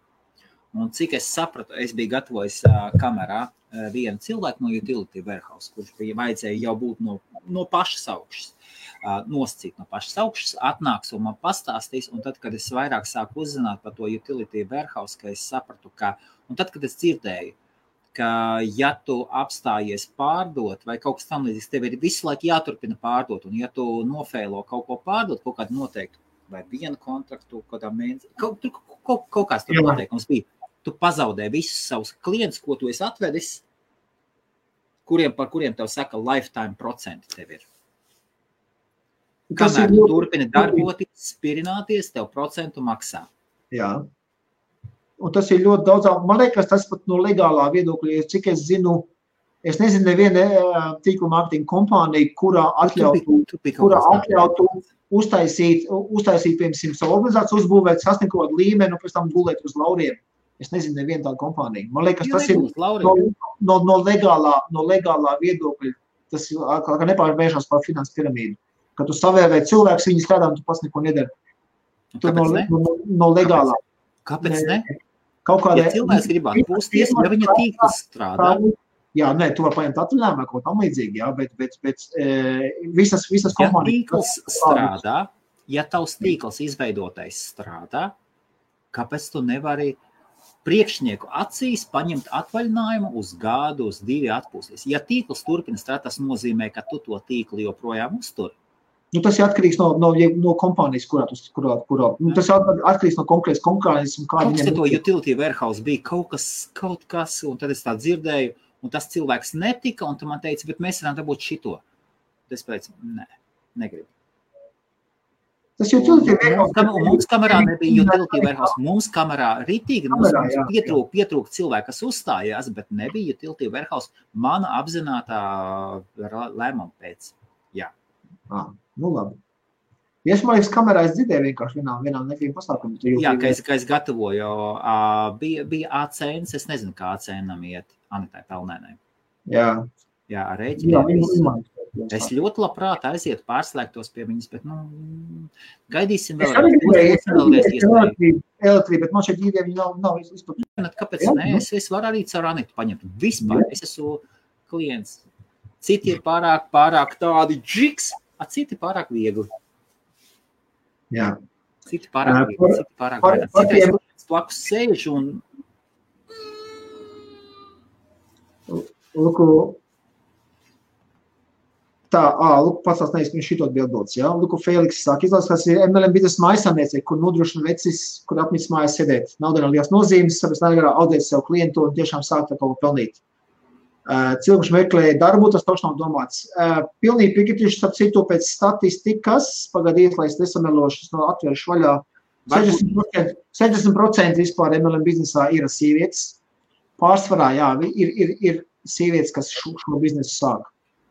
Un pēc tam vīri pieslēdzās. jā, ir bez šābām izņēmumi, kur, meitenes aiziet un, un tas kļūst par ļoti ie- ienesīgu darbu. Ļoti izņēmumi. Teikšu tā, um, ja kāds sēž pašlaik mājās bez darba un saņem bezdarbnieku pabalstu, es nezinu, kā īrijā un Anglijā, domāju, bezdarbnieku pabalstu ir pietiekami, ka var arī dzīvi, izdzīvot, mierīgi dzīvot, jā, tie var sākt tavs pilnas slodzes. Tie, kas tu pašlaiku strādā un sapņo par kaut ko vairāk sasniegt savā dzīvē, nezinu, kādā tur rūpnīcā vai vienalga, kur, jā, noliktavā kaut kāda darbinieka strādā uh, un grib kaut ko sasniegt vairāk savā dzīvē, tiem es noteikti ieteikšu neskrieniet prom no sava darba, ja jūs gribat sākt ar, ar, ar tīklu mārketingu kaut, kādu, kaut ko saredzēt priekš sevis, jā, tad, tad e, sāciet kā uz puslodzīti, bet mums atrodiet, saprotiet arī to, ka puslodzīti būvēt klientu loku un tam līdzīgi, tas viss arī ilgāk viss ies, bet tas ir normāli. Tad tev nespiež nauda, tev, tev pamat ienākums jau ir. Jā. Ja? Uh, un un, un tad, tad tu vari darīt. Es, es zinu tikai divus cilvēkus personīgi, es zinu šī industrijā, kuri sāka no nulle, kur nekā nebija un, un, un ir sasniegušies. Sasnieguši. Es zinu, vienu cilvēku, kur liepājā rožu rož laukumā uz soliņa sāks atbraukt vienkārši no otras Latvijas gala, apsēdās uz soliņa, sāk runāt vienkārši ar cilvēkiem. Naudas nebija, ja? bet, bet pacēla, tur, tur, tur viss, viss liepājās gāja. Es zinu vienu tādu sievieti. Wow, okay. Ceru viņu dabūt vienreiz uz, uz, uz, uz, uz, uz kādu no mūsu pārēdēm vēlāk. Gribu, gribu, gribu uh, viņu, vai viņi piekritīs vai nē, es nezinu, es vienreiz kaut ko ieminējos, viņi, viņi tādi, nē, es negribu, viņi negribot nekādu tur internetu ažiotāžu kaut kādu popularitāti taisīt kaut ko tādu. Nu, es pastīsimies, pastīsimies, laiks rādīs. Bet jā, es personīgi zinu dažus cilvēkus. Un par tiem, kas saka, ka neko nemā, nevar nopelnīt, tad es zinu arī personīgi cilvēku, kurā izveidot organizāciju 4,2 miljardus apgroz. Ja? Arī tāds es zinu personīgi. Vēlreiz. Es zinu, cilvēks apgrot. 4,2 miljardi gadā. Un cik, cik viņam atlēc pašam? Nu, tas ir atkarīgs no kompānijas. Es to neteikšu, jā, bet Nē, nu tas cilvēks, kura, kura izveidotais tīkls tāds, un apgrot, cik viņš saņem?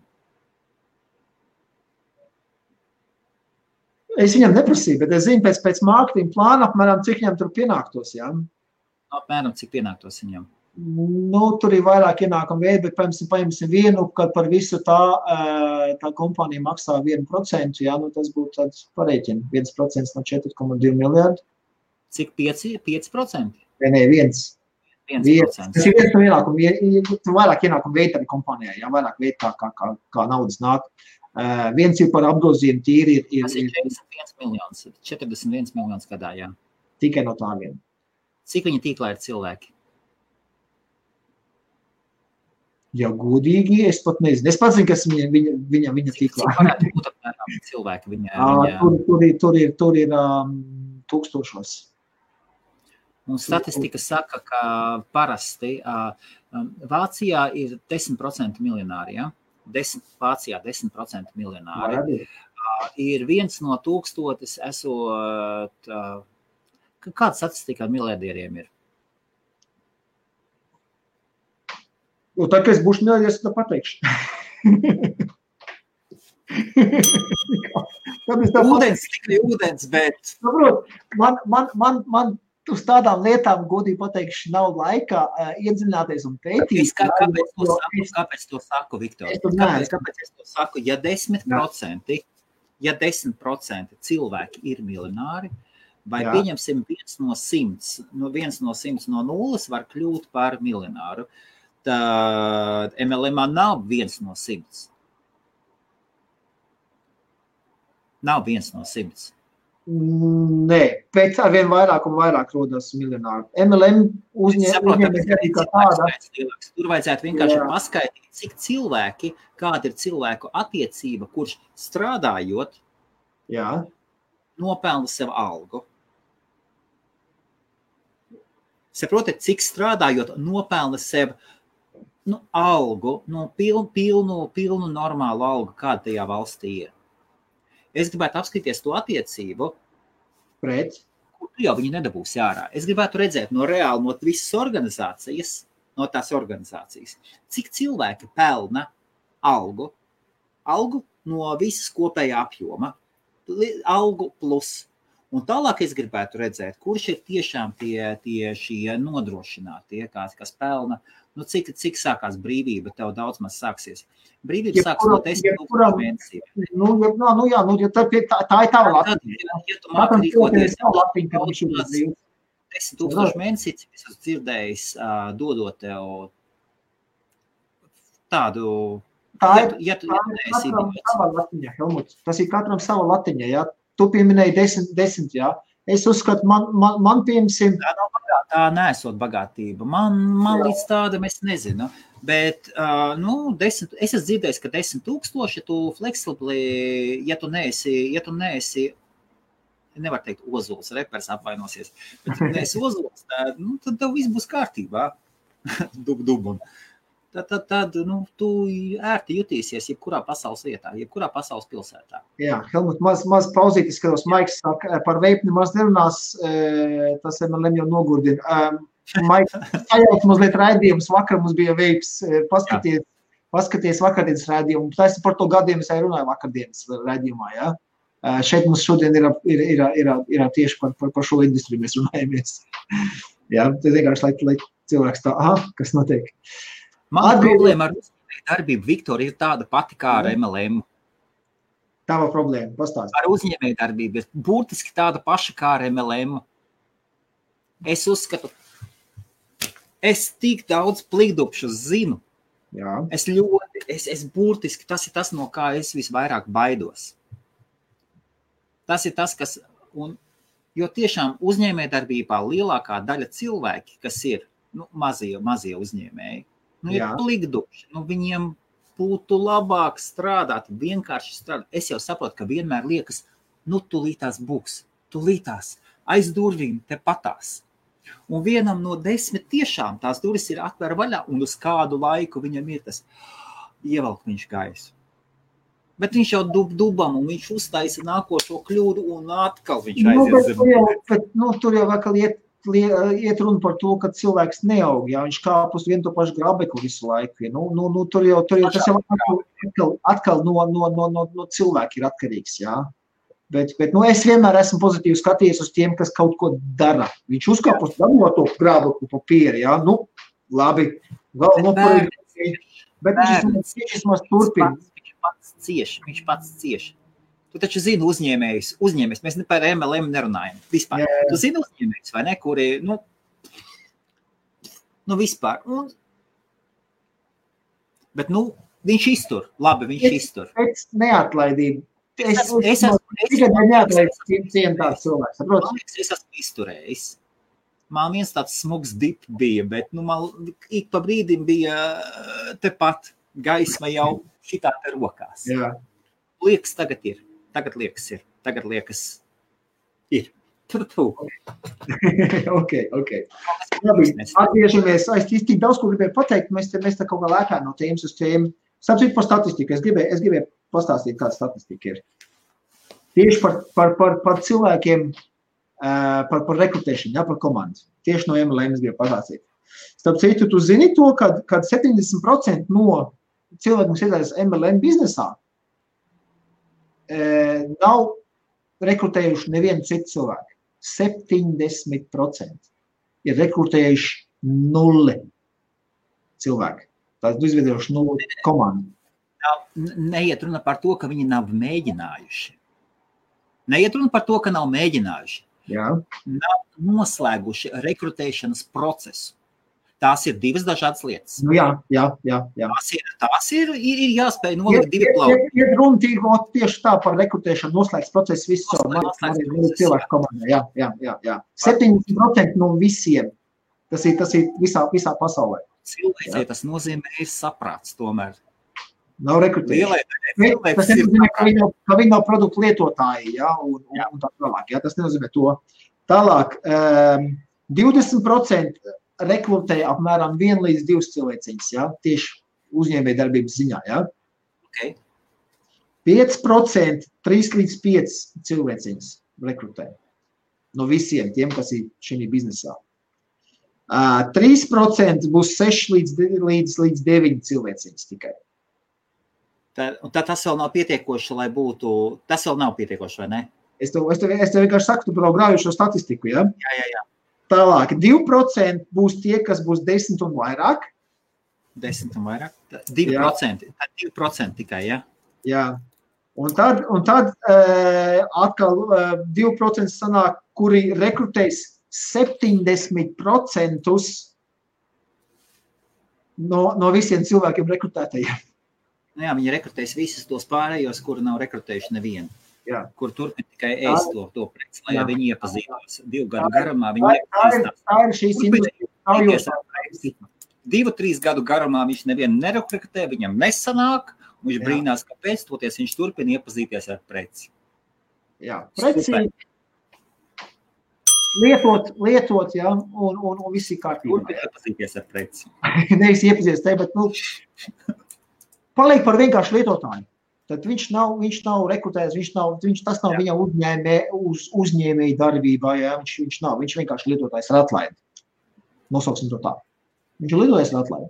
Sanāk no simts cilvēkiem.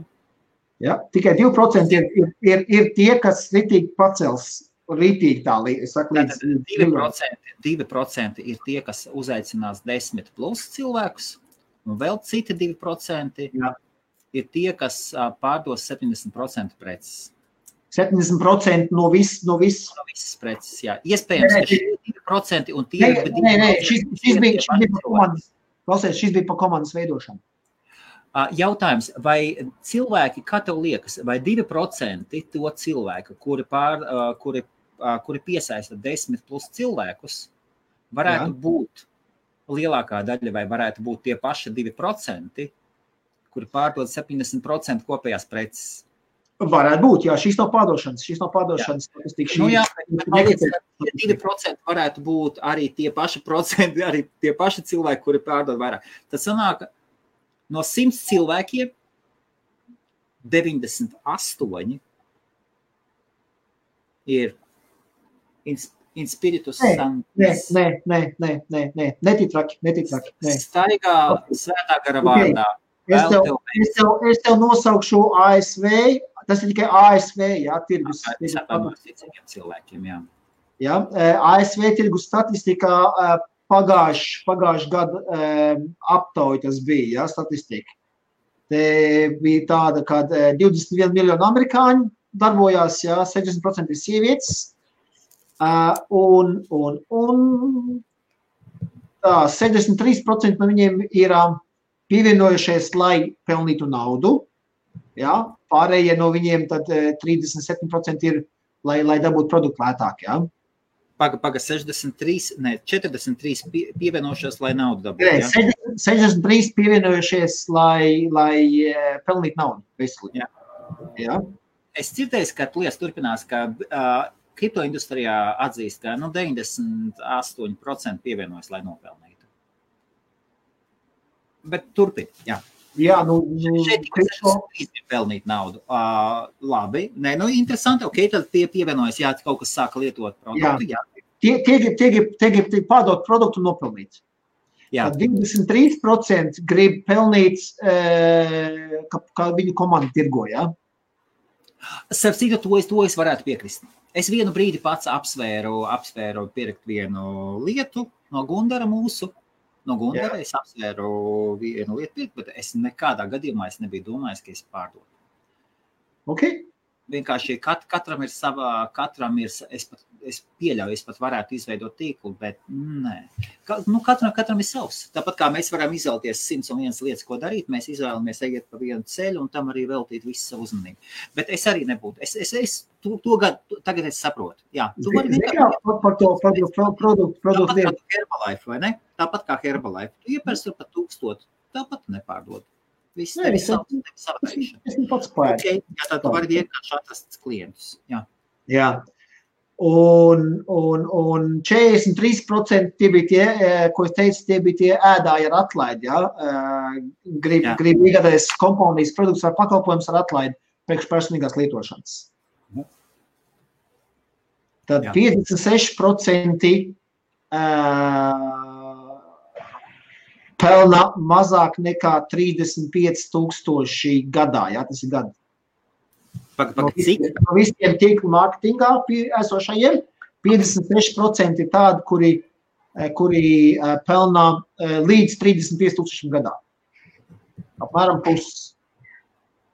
Tas ir pēc. Vēlreiz, līdz cik tūkstošiem es līdz 6, 30, es esmu sajaucis. Es, man 56% no aptaujātajiem tīklu networking darbiniekiem, kas, kas, kas Pelna zem, zem cik?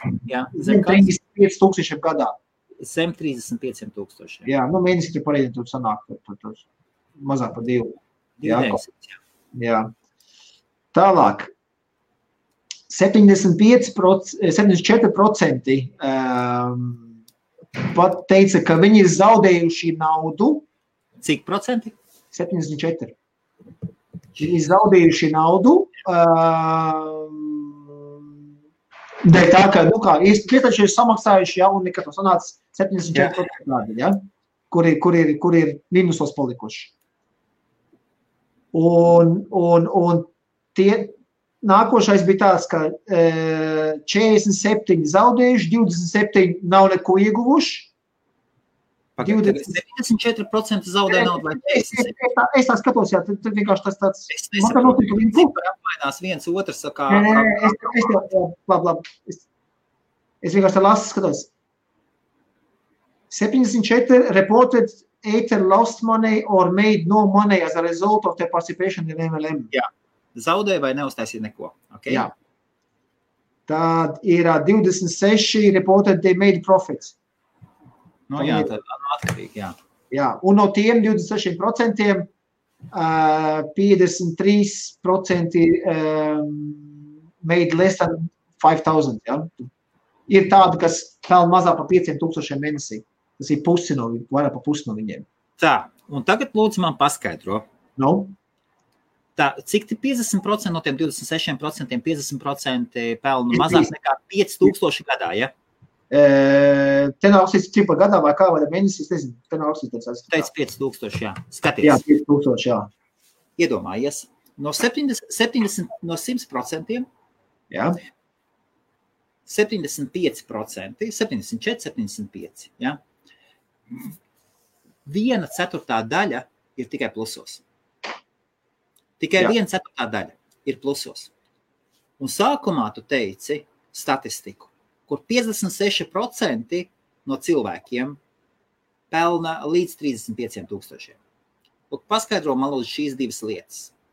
Ja viena ceturtā daļa ir tikai plusos, vai trīs ceturtās daļas ir mīnusos, 75, jā, no 75% yeah. ir mīnusos. Okay, okay, okay. Kā, kāds, kā 56 pēkšņi, ja, kurš no viņiem ir, tad kurš no viņiem tomēr pelna līdz pelna? Okay. Ar šitiem te 56% burtiski were making less than 35,000 a year. Tad ieskaitīja arī tos, kas ir galīgi pa mīnusiem. Burbulis, slīkonis arī statistikā dara. Nē, nē, nē. Te, te, te ir tā, uh, tie 5000, kas nopelnījuši, viņiem ir tādas pašos 56 ir iekšā. Saprot? Mm -mm. They were making less than 35,000 in a year, un tie 5000 ir less than 35. Saprot? Viņi tajā pašā statistikā vienkārši teikt, es eju cauri, te, te varēs labs tāds. Uh, ok, 7% no MLM, 7% no MLM participants made over 10,000. 7%? Jā. made over 10,000. Less than one nopelna vairāk nekā 10 tūkstoši. Jā. Tajā pašā brīdī MLM var nopelnīt tikai, ja tu sāc vervēt cilvēkus. Tikai. Nu, bet, protams, protams. Tu nevarēsi, tu nevarēsi 10 tūkstoši nopelnīt pārdot tikai preci. Tikai divi cilvēki, tikai 2% no visiem cilvēkiem piesaista 10 plus cilvēkus. Jā. Tad reāli kandidāti uz peļņu ir tikai 2% no cilvēkiem. Nē, nē, nē. nē. Kā var 7% ilgstoši. Es, es lieku skaitļus, jo skaitļiem, zin kā, skaitļi ir, ir kaili un skaisti. Jā. Viņiem, viņiem jāsakrīt. Skaitļiem Jā. jāsakrīt. Tu ņem no kuras puses gribi, gribi skaitļiem ir jāsakrīt. Ja tikai 2% no visiem cilvēkiem piesaista 10 plus cilvēkus, Jā. vai ja arī 2% pārdod 70% no visa pārējā, nu līderi jā, Pat ja mēs pieņemam, ka puse no viņiem tikai pārklājās, puse, tad mēs uztaisām 3%.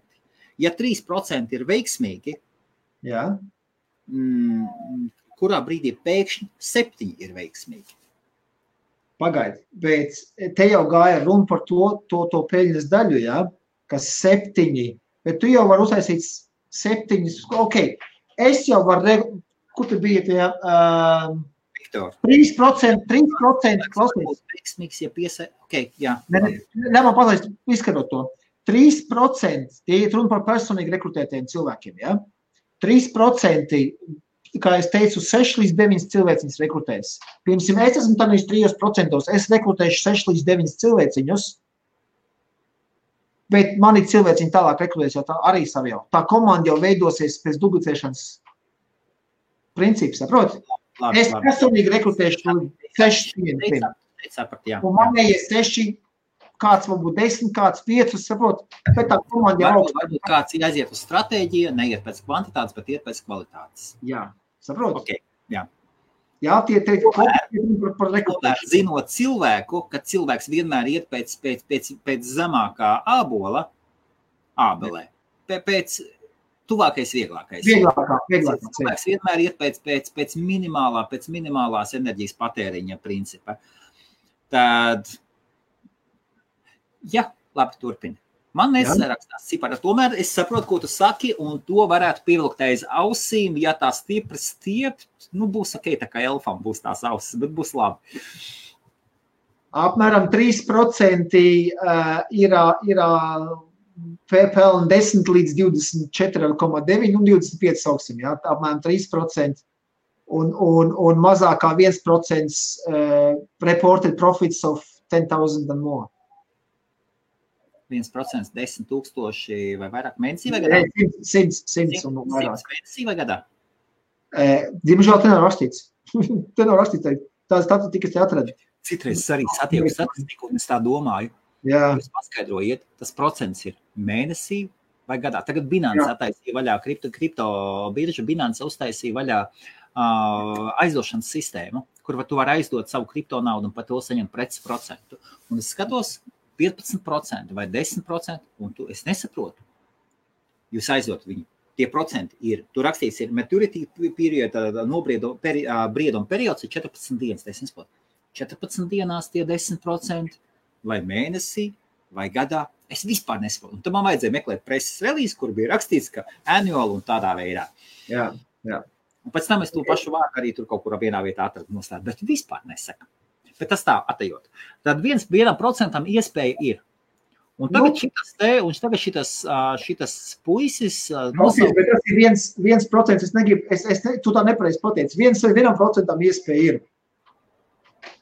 Nu, super, nu tad ir jāicina cilvēki. Klausies, klausies. ir jāiesaista vairāk, visi rādi. Helmut jau vakar iebrauc iekšā, jau, jau, jau sarkasmā. Un, un, un, un, un.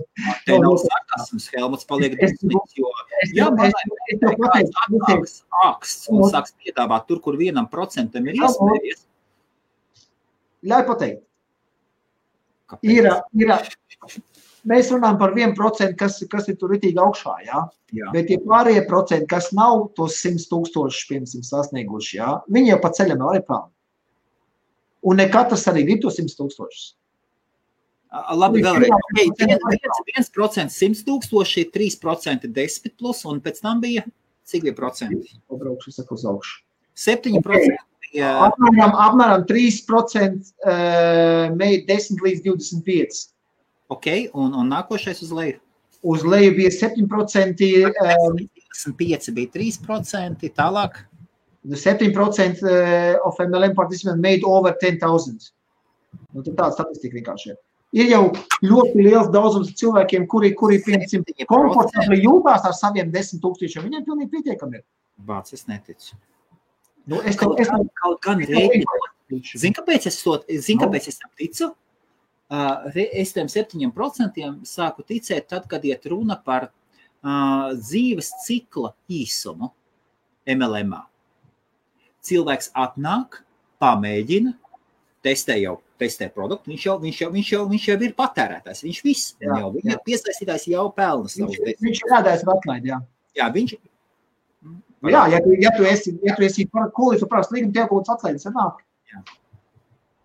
Tā tas ir. Jā. Jā, tālāk. nu, pabeidz to domu. Nu, sakrā ar to, ka ir uh, īs dzīves cikls, ar lielu cilvēku kustību. Jā. Līdz ar to norakstot visus, kuri aiziet projām, un jauns nāk klāt, līdz ar to tie 7% var tādi izskatīties. Ja ierēķinātu visus, kuri ir atkrituši, kuri nesanāca, kuri pēc trīs mēnešiem sapratām, ka tas nav viņiem, Jā, un tas, starp citu, ir, ir vislielākais klupšanas akmens. Varbūt, varbūt dēļ cikliskam, varbūt viņi skaita viņus tad, kad tu esi, tu vēl esi testers, tu vēl. Nezinu. Es atgādināšu vēlreiz, tas ir, tas ir, tas ir um, ļoti liels tas fail rate. Ja? Viņiem, viņiem ir, uh, jo atkal, pirmkārt, neprofesionāli tika pārdots, viss tas sasulīti debesmanna un, un, un, un, un, un e, naudaugu kukos, ja, iedur lāpstu un zelta pots būs apakšā, saprot, ka viss būs ātri, tu tas ir, ne, nāk iekšā industrijā ar nepareizām, nepareizām jau, jau ekspektācijām, kādu pateikt, nu, latviski, nu, kas ir tāds nemāk. Expectations, nu, ka nāk iekšā jau nepareizi pārdotas viss biznesa, biznesa ideja kā tāda, ja, nevis reāliem skaitļiem, bet, bet, bet, bet Jā. Nākošais jau ir atkal atbirums, ir, ir tur, kur cilvēki um, ned, dēļ nedisciplinētības vienkārši paši sevi nevar, nevar disciplinēt. Jā, tā ir cilvēcības. Jā, jā, jā, jā, jā, jā cilvēciskiem faktoriem atkrīt. Jā, jā nu, mēs esam cilvēki, tomēr mums gribas vai paslinkot kaut kāds. Viņi atkrīt, jā. Mums, mums ir, ir, ir tāds variants, jā. jā. Um, ļoti daudzi uh, cilvēki arī nejūtas droši tieši, tieši pārdošanas ziņā. Tieši reāli, nu, viņiem ir grūti pārdot. Ir, es zinu, arī pāris cilvēks tādas, ne, ne šī vidus, bet vienkārši tā, tie, tie ir personīgi, ka viņiem ļoti introverti, ļoti nu, grūti introvertam cilvēkam ir, ir, ir, ir sāk uzsākt sarunu vienkārši ar kādu nepazīstamu pilnīgi svešinieku. Ja? Ir, ir arī tāds, ka viņi netiek tam pāri Jo, jo šī biznesā ir, ir, ir jātiek pāri tādam noteiktam kautrīgumam un, un bailēm no atteikuma. Mums cilvēkiem ir ļoti, ļoti, ļoti liels tāds īgājies iekšā, ka ir, ka ir bailes, ka kāds pateiks, nē, kā, ah, ko par man padomās, ja? Šitie visi jautājumi. Ar tiem, ar tiem ļoti bieži cilvēki netiek vienkārši šeit paši galviņā kārtībā. Jā. Nesaprot vienkāršu lietu ja tu nepiedāvāsi, tev ir 100% fail rate. Ja tu piedāvāsi, tev vismaz ir 50, 50 chance, ka tev pateiks jā vai nē. Tad tev vismaz 50, 50. Bet ļoti daudz cilvēku vienkārši baidās no tā, ka viņi varbūt paņem pateiks nē, un viņi pat arī neuzdod jau jautājumu un nepiedāvā. Tur ir tā problēma. Kur ļoti daudz cilvēku tam netiek pāri vienkārši. Ne tikai MLM biznesā, jebkurā pārdošanas biznesā. Lūk, un tāpēc mums ir nepieciešams Viktors, lai vadītu MLM vakars, nevis Helmuts. Tas bija tikai tāds, tāds viens, viens domgrauds, ko, ko es jau vajadzīgs. Jā, nu pareizi. Tas, tas nav viegls. Tas, tas ir ļoti, ļoti, ļoti smags darbs ar sevi. Un būs kritika, būs tevi daudzi sauks par idiotu, par muļķi, smiesies. Jā. Smiesies un visu kaut ko. Būs, tas būs. Jā. Bet, zin, kas, bet zin, kas spārno, spārno jau, jau, jau, jau panākumi. Ja? Jo tikko cilvēks viņš sāk, viņas vienkāršāk, ka tikko cilvēks iesācis, viens saka, ka ir muļķis, ā, tu beidz, tā viss ir piramīda, tas ir tas, tas ir tas, ā, nē, nē, nē, ja tas jaunais cilvēks, ka iet, viņam kā sāk no apkārtnes visi, visi gudrinieki, jā, blā, blā, blā, ai, ko tur, ko tur, ko tur, jā.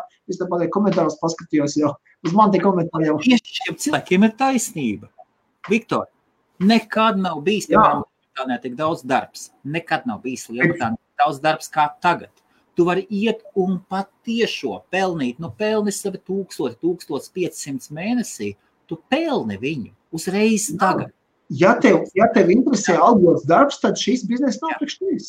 Ļoti vienkārši. Ja tev, ir, ja tev ir tā kā man vai Viktoram, ka mēs bez sava vispār nevaram, tas ir būtiski. Citreiz liekas, tas tā tāds, nu, tev ielas, tu vispār nevari. Ne? Man tādā algotā darbā iebūt bija skatori, es nevarētu. Es esmu ļoti brīvību mīlošs cilvēks. Man, man, man, man motivācija, kad man nav neviens balsts Tā ir mana motivācija. Tas, tas ir. Es citreiz par to domāju. Tas, tas ir, tas ir atkarīgs no cilvēka arī atkarīgs. Ja? Um, tā ir viena lieta. Jā. Uh, labi, to statistiku. Man vēl bija globālā statistika, bet es domāju, tu to par industriju kā tādu. Arī gribētu dzirdēt? Klau, es, es, es tikko padomāju, atceries, tu teici, ka tu biji ar savu brāli un tev teica, teica, kas jums to visu ir iedevis? Jā, bija tāds. Tu gan tavs brālis neatkarību mīloši. Jā. Kā jūs audzinājāt abus divus? Oh, ar pātagu, stingri. Nē, nē, nē. nē. Man, man tā, tā ietekme uz mani vispār, ja tā pa, pa privātu. Tā ietekme man beidzās pirmajā klasē, kad es gāju. Tad bija tad, kad vecāki izšķirās. Okay. Jā, tad, tad sanāk, ka es ar vecāko brāli mēs pie mācas palikām, un vidējais, tas sanāk, no šķiršanās bērns aidalīja, jā, tad vidējais pie, pie, pie, pie, pie tēva bija. Um, kā tas viss, es, es, es gudri patiešām nezinu, no kurienes. Tu biji pie mammas un tavs mēs ar, mēs, ar, mēs ar vecāko brāli palikām pie mācas, nu kā vecāks šķīrās, jā, un vidējais, vidējais bija pie tēva. Nu, okay. Nu. Un tad jūs abi divi tie, kas pie mammas dzīvojat, jūs esat veiksmīgi uzņēmēji, ja? Nu, jā, jā, vai pa mazāk. Ko tas dara, dara tas, kas pie tēva dzīvoja? Viņš to, ko to pats strādā, nu, kā algas darbinieks. Nu, viņš strādā, nu, kā normāli cilvēki dzīvo. Nu. Viņš dzīvo mierīgāk nekā mēs. Mēs esam tie, kas stresojam un, un, un peramies, jā, pa dzīvi. Nu, nu, ka vajag, vajag kaut ko tādu. Mēs māte mums, māte mums arī neko īpaši neaudzināja. Nebija tas, ka, o, dari, tu vari, jā. Nebija. Gan, gan jau, nu, kaut ko savādāk deva, ja abi divi. Ja vienīgais, vienīgais, ko viņi tā bija mīlestība, tā liekas. Jā, ja viņi pats, pats tas nu, nebija nekā, tad tu strādāji. Viena lieta iemācījām, mēs iemācījām darba tikumu. Tas gan jā. Jo viņi pats strādāja divos darbos, jo vienā pašai bija mums jāpabaro, jau, un mēs gājām palīgā pa vakariem, kur kurināts vēl to laiku, zin kā, vēl, vēl darba vieta bija jākurina, tad mēs staigājām tam malku un pa naktīm tur kurinājām, lai, zin kā, sakurināt krāsnes viss. Nu, nu tas tā, jā, darba tikums tikai mācīs, jā, tas vienīgais, bet, bet tā, nekāda jau pudiem laikos, nekā tāds uzņēmēja darbības, nu, ko mēs jau parasti vienkārši strādnieki ģimeni bijām. Nu, tas, Man liekas, nav svarīgi, vai tev bija uzņēmējs vai nebija. Man liekas, tur ir kaut kas, ko tev iedod sākumā. Nu, nu, nu, nu tā. tā es biju izlutināts, es biju izlutināts līdz pēdējiem, pēdējiem joprojām izlutināts. Vienīgais bērns ģimenē? Es, es vispār nezinu, kā ar sevi tik labi. Tu vienīgais bērns ģimenē vai kā? Nē, es vecākais, bet mani lutināja, tā kā tas ir ārprāts. Man braši pateica, ka man jutnēja, es biju jaunākais. Es trešais nav dēls. man mazajā laikam visvairāk tika lutināts. Bet tas tā, kā kura ģimenē. Labi, atgriežamies, atgriežamies pie, pie, pie, pie tēmas. Um,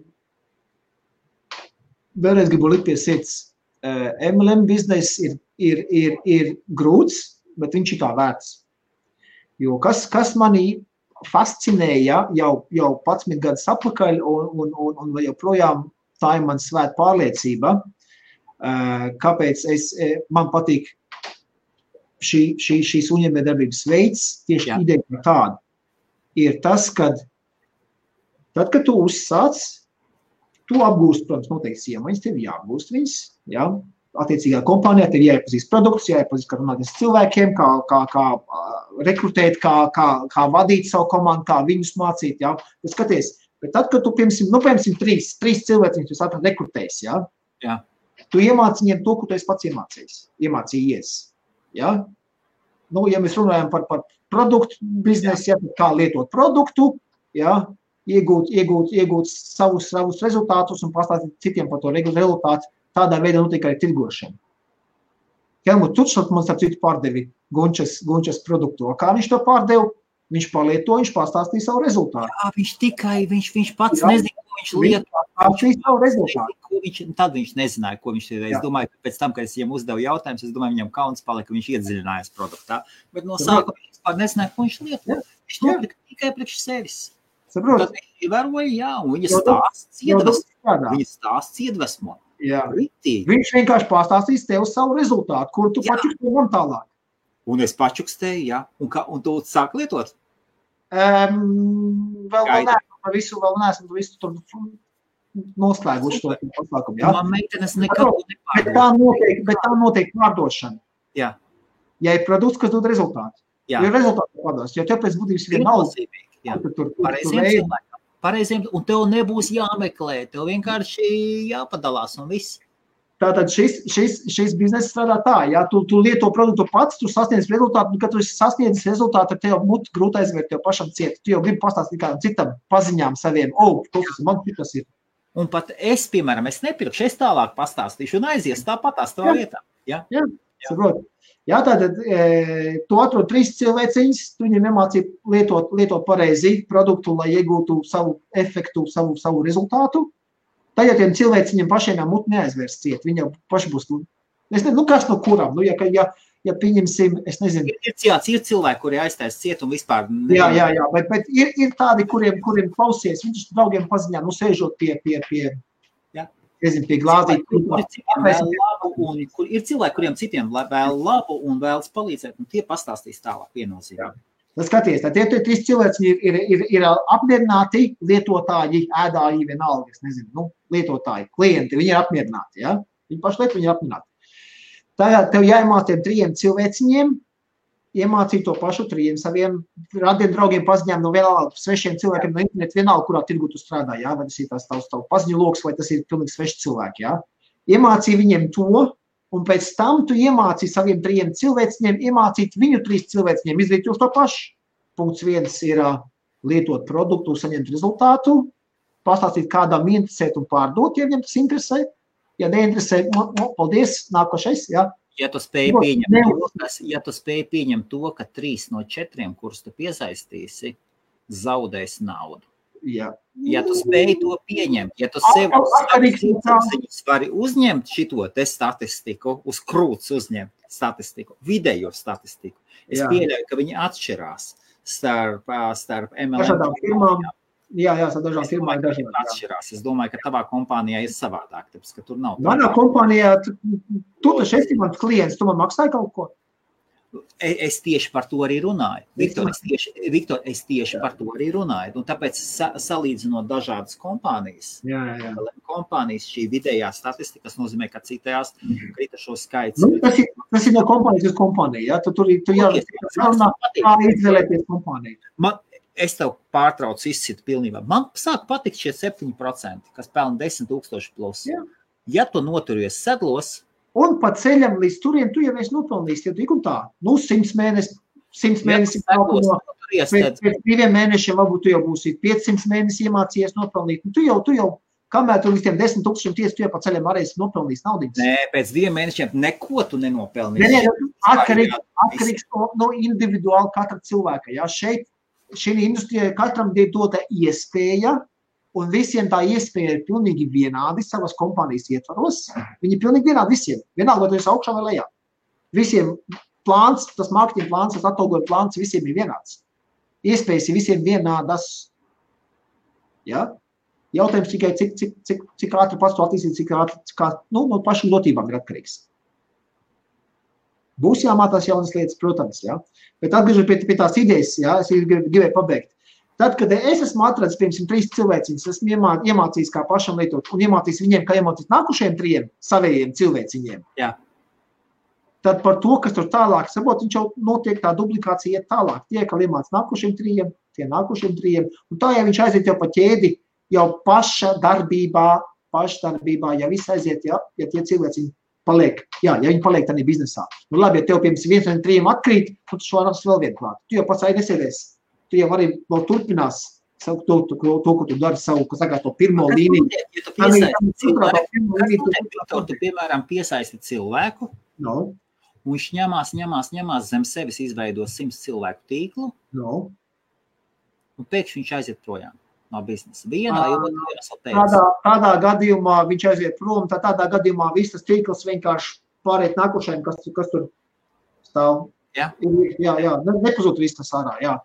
Nu, visādi notiek. Nu, cilvēki arī taši avārijās cieši, mirst ar sirdstriekām. Nu, viss, vis, kas gadās dzīvē. Jo šis biznesa modelis ir tāds, tāds nav, tad kompānija ir izdevīgi izsūtīt snaiperu, piemēram. Nē, nē, nē, nē, nē, viss, nē, nē, nē, nē, tā, viss tā. Bonusi! Bonusi gada beigās.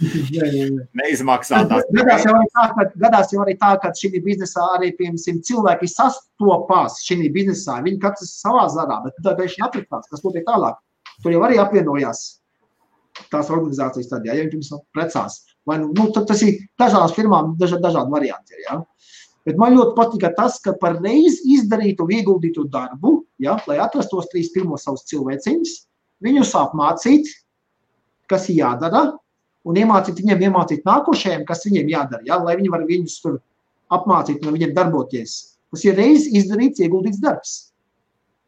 Par to kamēr tas, tu esi tādā kompānijā, tu saņemsi atalgojumu visu atlikušo mūžu, kamēr tu, kamēr tu piemēram, darbojies tajā kompānijā. Man patīk. Man Tas princips bija tas, uz, Victor. ko, uz, ko, es, uz ko es uzķeros jau gadus atpakaļ, kas, kas man tieši šī industrijā ļoti iepatikās. Tu Victor. tiec atalgots par, par savu izdarīto darbu. Ja tu pasaki sākumā, būs nežēlīgi grūti, Jā. Būs grūti, būs melnu būtu jāraujas. Protams. 70% iespējamības, ka tu neko nesasniegsi. Ja, ja to pasaka cilvēkam. Ja. Bet arī. Protams, ja es pateikšu cilvēkam, tā, tu esi tajos 70 vai tajos 30, jebkurš pateiks, es esmu tajos 30, protams, protams, protams, jā. Bet beigu beigās, tad, kad mēs aizējām mājās un sākām saņemt savus pirmos, nē, tam neinteresē, nē, ej, tu pagaisi, tā tas ir piramīda, pirmo šitos, ne, tas ir tas pirmais, jo tāds morālās izturības, uh, tests, saprot, šī industrijā. Tas ir pirmais, uztvert, attiekt. Un ko par to padomāt? Man liekas, ka šitie visi stāsti, lai pārliecinātu cilvēku, kaut kā viņu noklusinātu šo sociopātismu, tas ir, tas ir. Jau, Bet beig, beigās, nu kāds sociopātisms? Nu, nu, es tev saku, nu, ja. Sociop, kas ir sociopātisms? Tas ir tas, ka tu tev apzinoties, maldināt. Tu nejūtu līdzi katra individa, katra indivīda vajadzībām. Saprotu, ka tu vari norakstīt, tu vari norakstīt, piemēram, piecus cilvēkus tikai augstāka labuma pēc. Šajā gadījumā 75% tu esi gatavs norakstīt augstāka labuma pēc. To pašu kristiešiem var pārvest un ebrejiem un visiem, kas svētījos rakstos, paņēma un ielika noju, nausu, ieliet un kā to noā sauca, kā viņu vai ne. Jā. Ielika viņu šķirstā un visus pārējos iznīcināja. Visus iznīcināja.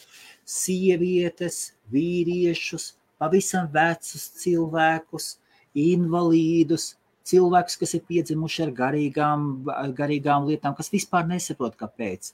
Iznīcināja zīdaiņus, piecgadīgus bērnus, trīsgadīgus bērnus, visus iznīcinātu. Iznīcinātu, lai tikai izglābtu divus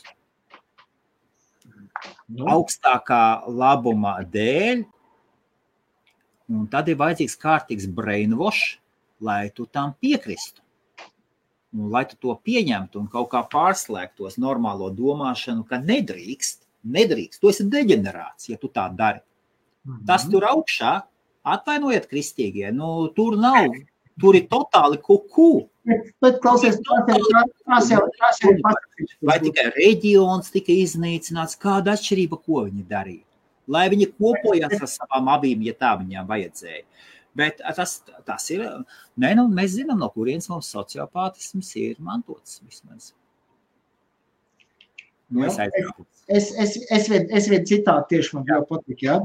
Um, kad, kad biznesmeņi tieši šī, šī es pamēģināšu pārtulkot tā skodam, jā, ka biznesmeņi ir gatavi uh, būt mm, underpaid, jā, nu zem, zem, zem, zem līmeņa maksā, jā, underpaid. Jā, mazāk samaksā, jā. Jā, jā, priekš, priekš, periodu, uh, priekš laika brī, brī, perioda, tad būtu ok samaksu saņemt īsu laika periodu un, de, un, un, un tad tikt pārmaksātiem, jā, saņemt lielu, lielus naudas notikušo dzīvi.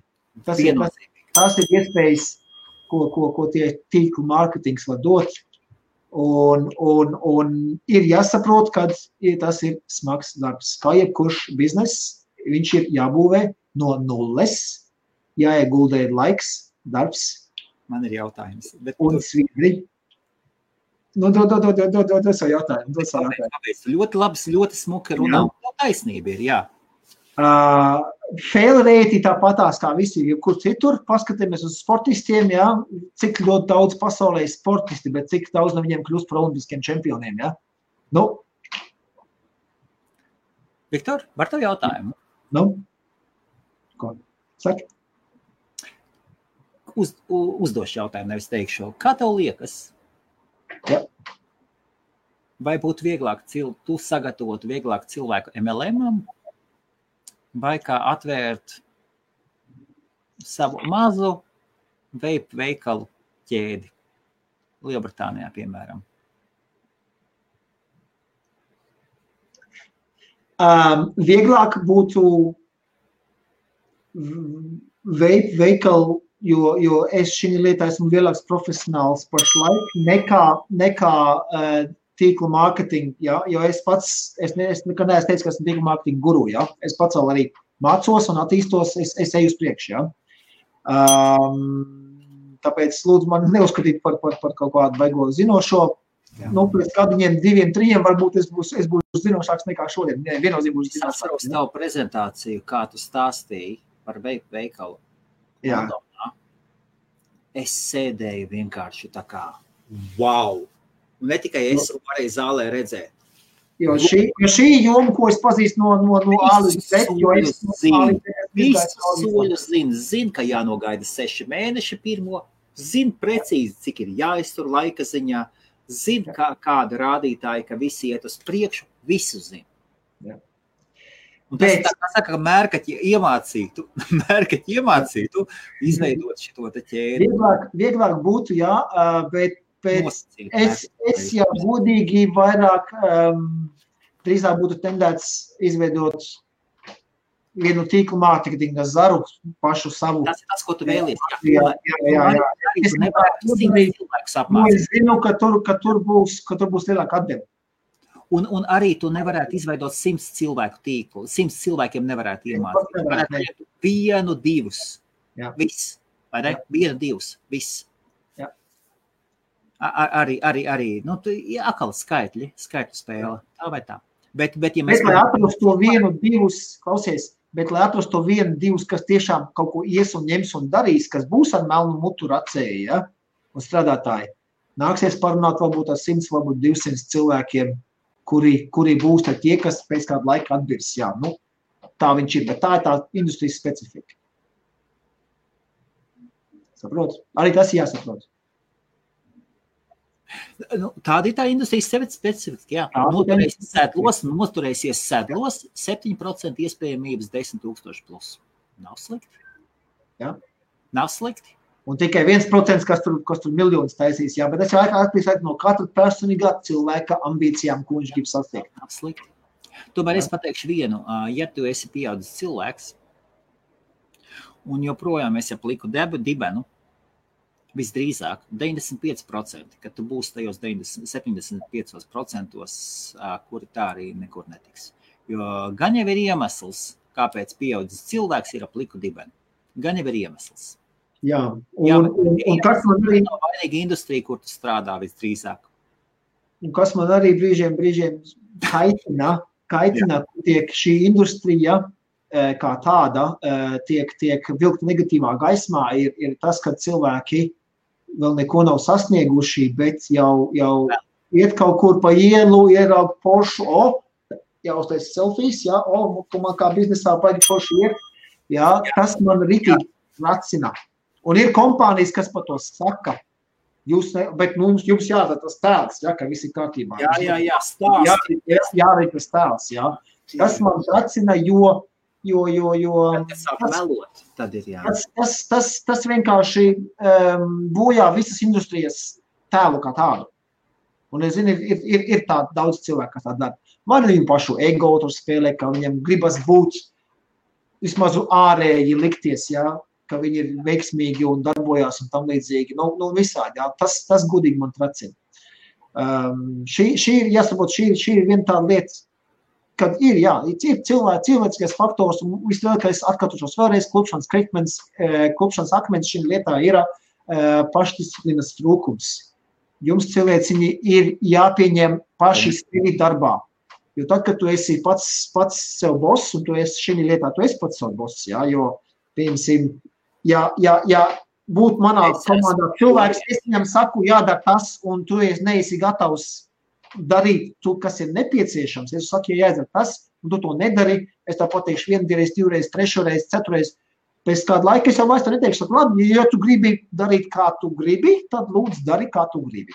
Bet šeit ir jautājums, vai cilvēks, kurš Jā. meklē kādu, kurš viņu kaut kur ieved, vai cilvēks jau pašā sākumā ir nu, parādījis sevi, ka viņš nav spējīgs būt savs boss, ka viņš nevēlas būt savs boss, viņš meklē citu, kas viņu ievedīs iekšā. Kaut gan. Bet... Nē, nē, nē, nē, nē, nē, nē, nē. Viss. Jā.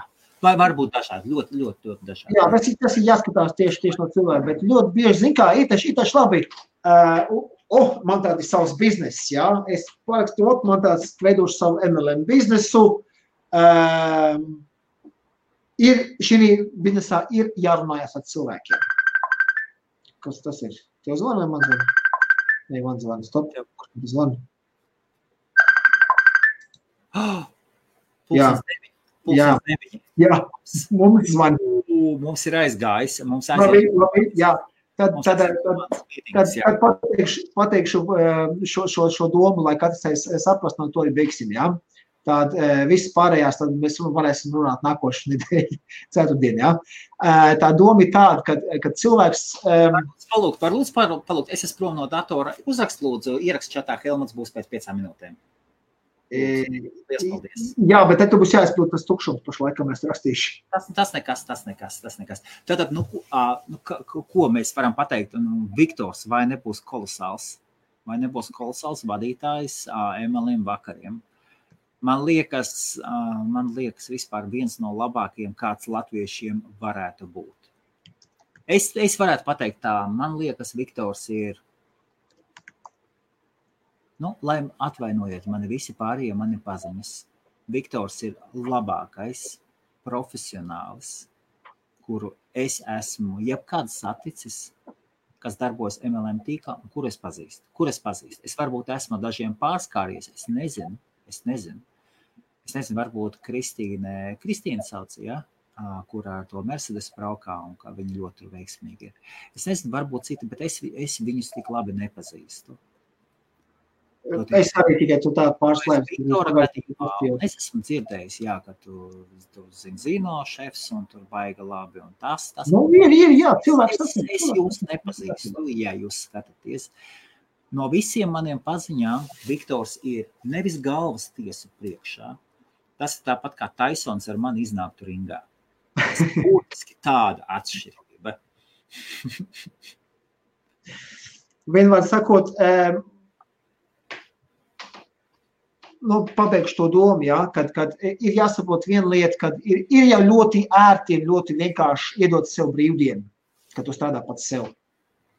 Ja, bet arī jāsaprot, ka, ka, ka ar brīvdienu um, tad tev nevien, nekād, nekāds ienākums nebūs tādā brīvdienā, kad tu esi. Ja? Un tad, tad ir viena brīvdiena, otra brīvdiena. Ja? Tur, tur ir tā, tas pašs pašdisciplīnas um, faktors, kas ir ļoti, ļoti svarīgs šī biznesā. Jo šeit nebūs neviens, kas tev teiks, ej, strādā, izdara to, dabūs to. Nē. Uh, otra lieta ir, ka ienākumi ir iespējami, bet nav garantēti. Ja kāds sāk garantēt tev to, to, to, turies no tā cilvēka pa gabalu. es būtu turies pa gabalu. Ja? Tev ir iespējas, bet nekas netiek garantēts. Jo, jo, jo atalgojums ir atkarīgs no paša aktivitātes. Ja mēs sēžam mājās un, un, un, un nerunājamies ar cilvēkiem, nestāstām par iespējām, par produktiem un tam līdzīgi, tad, tad produkts tirgu nevirzīsies, komanda neveidosies, tad arī peļņa būs apaļa nulle. Būs, būs jārunājas ar cilvēkiem. Tu man ļoti nopietni lika aizdomāties par savu uzņēmēju darbību. okay. Pil, pilnīgi nopietni. Pilnīgi nopietni. Bet tas, tas ir jebkurā uzņēmēju darbībā. Tāpat tieši tā. Nu? Ja? Tieši tā. Arī man bija veikala atvērt vaļā. Man bija jārunājas ar cilvēku, man bija jāatgriež ar reklāmu kaut kā, kaut kā, nu, saprot, ir, ir, ir, ir, ir, ir jābūt pārdošanas procesam, ir jābūt, bet tas viss notiek komunikācijas laikā. Ir, ja? Būs jākomunicē cilvēkiem. Un, lai atrastu vienu, vienu dimantu, to vienu procentu, kas pelnīs miljonus, nāksies tev varbūt parunāties ar, ar, ar desmit tūkstošiem cilvēku, ja? lai atrastu vienu to, to, to nenoslīpēto dimantu, kas, kas pēc tam būs. būs... Lai tev būtu iespēja satikt šo cilvēku. Jā, jā, jā. Bet, bet tāda ir industrijas specifika, un, un tas ir jāsaprot. Un ja, ja uz to iet ar skaidru galvu un apzinās, zinot visu statistiku, cik liela ir, ir, ir, ir fail rate, ja, un, un, un, um, un to, kad Uh, nāksies pašam pie sevis piestrādāt, pie savas pašdisciplīnas. Ja? Un kad, kad, kad vienīgais cilvēks savā neveiksmēs, ko drīkst vainot, tikai, ir tikai tas, ko tu redzi spogulī. Ja? Uh, jo, jo neviens, neviens mentors, neviens cilvēks augstāk, viņš tev nevar piespiest darīt to, ko tu negribi darīt. Vai kur tev ir slinkums izdarīt. Tad, tad viņš nav vainīgs pie tā, kad, kad, kad, kad ienākumi nav tādi, kā tu gribētu. Viņš ir tikai tas, kas pavirzīs un dos padomu, bet darīt nāksies pašiem. Ja viņš ir tev ievedis iekšā, Jā, tad viņam ir morāla atbildība. Tevi tāpat viņam ir atbildība. Tāpat viņam ir atbildība, ja tu esi nofēlojis. Tāpat viņam, viņam ir atbildība. Ja tu nu, esi tā, tā ir varbūt skraidījis apkārt un meklējis, nē, es esmu redzējis. Nu, es nopelnu tikai 20 mārciņas, un tu, piemēram, pārdod 4 skropstušas uh, nedēļā, Ja tu joprojām pārdod tikai 4 skopus tušas nedēļā un skraidā pa 14 stundām apkārt, arī viņam ir atbildība. Katram ir atbildība par katru, ko mēs ienesam. Līdz, līdz noteiktam līmenim. Līdz noteiktam līmenim. Mana atbildība, piemēram, būtu līdz noteiktam līmenim. Ja es saku un, un saku cilvēkam, un saku, un davai varbūt izdarām to, darām to, un viņš beigu beigās neko nedara, nu es nevaru viņa vietā viņu biznesu būvēt. Nu, jā, es, nu, es, es, es, es personīgāk uztveru atbildību dziļāk. Bet, nu, jā, Saprot, ir... bet, bet nē, man, man tur Tas nu, nevar, nevar skriet pakaļ cilvēkiem visu laiku. Un, un, un, noteiktam cilvēku tipam. Noteiktam cilvēku tipam. Tas ir viennozīmīgi. Nu, tad, tad, tad, tad, jau, nu, lai veicās, es esmu šeit, tad, kad būsi gatavs, tad sazinies ar mani. Es būtu izdarījis tā vienkārši. Esmu šeit, tā kā, tā kā, tā kā, tā kā būsi gatavs, zinu, kur man atrast. O tā. Nu, labi, es klausos tev, tev, tev tur jau gaida. Jā, mums, mums gaida. Mēs varam arī, arī atradīsimies šovakar. Jā. Paldies, Viktor. Liels paldies par laivu. Tu man, tu man labu tādu sākumu uztaisīji. Bet tā laikam arī viņš pašam bija uzkrājies, arī uz sirds vajadzēja, vajadzēja tikt, tikt. Es joprojām tāpat domāju. Jā. Es joprojām tāpat domāju. Nu, nekas, nekas. Es, es, es tev, tev vēl bija negatīvāks nos, noskaņojums pagājušajā gadā. pirms, pirms sevišķi par dažiem, jā. At, jā. At, atvediet man dažas uh, Bitcoin step un, citas lietas vai, ska, vai Skywalkers. Es...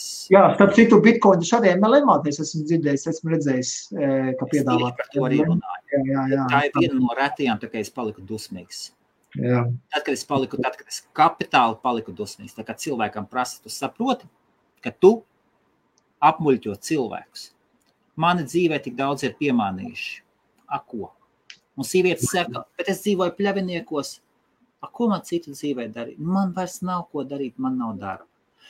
Ak, Dievs. Bet, tā, tā, bet, bet tur gāja runa par finanses piramīdu. Tā ir cita lieta. Tā ir, jā. Jā. Tā ir, tā ir pavisam cita sfēra. Ok, tad ar to atvadīsimies. Eh, tiem, kuriem interesē šī, šī, šī tematika, tad tikamies nākošu ceturtdien Es pat nezinu, man šis formāts septiņos it kā, it kā, it kā labāk patīk nekā astoņos. Es varu te pat tās veikalā vienkārši normāli runāt. Es izdomāsim, vai, vai septiņos vai astoņos, jā, paturēsim to. Man pat šis septiņos labāk patīk. Tātad tiem, kuri interesēja, paldies visiem, kas skatījās, kas izturēja. un, un, un um, Tiekamies nākošais ceturtdien. Es izdomāšu tēmu, jau iepriekš paziņošu, jau, jau un, un, un, un parunāsimies um, par šo industriju. Centīšos turēties pie industrijas kā tādas šajos redzījumos, ja, nepievērsties konkrētām um, kompānijām. Ja nu vienīgais man būs kādi ciemiņi, kuriem, protams, man jādod iespēja pastāstīt par to, ar ko viņi nodarbojās, tad, tad, tad, tad tas, protams, būs tā informācija būs pieejama, lai, lai cilvēki pastāstītu par, par, par, par sevi, par savu kompāniju. Bet visā visumā mans plāns ir nevis taisīt kompāniju promotions jā, šajos video, bet vienkārši runāties par industriju kā tādu, ar kādām grūtībām cilvēks sastopās, varbūt kādi knifiņi, ko var iemācīties, vai es varu pamācīt kādam, ja kaut kāds pastāstīt savu pāris knifiņus, ko es esmu jau iemācījies šī laikā. Um, vienmēr sakot, mums būs tāds par, par industriju, tīklu mārketingu. Attīstīties savējiem un kļūt efektīvākiem. Jā, jā. Tie, kas, tie, kas izdzīvo, lai būtu efektīvāki. Jā. Palīdziet, palīdziet augt viens otram un, un, un ceru, ceru, ka jūs gūsiet, gūsiet kādu vērtību no, no šiem, šiem video. Jā. Uh, un, un noslēgšu tādu ar, ar, ar, ar manu personīgo sloganu, jā, man Facebookā viņš ir redzams, jā, atcerieties, ka sky is not the limit. Ar labvakar!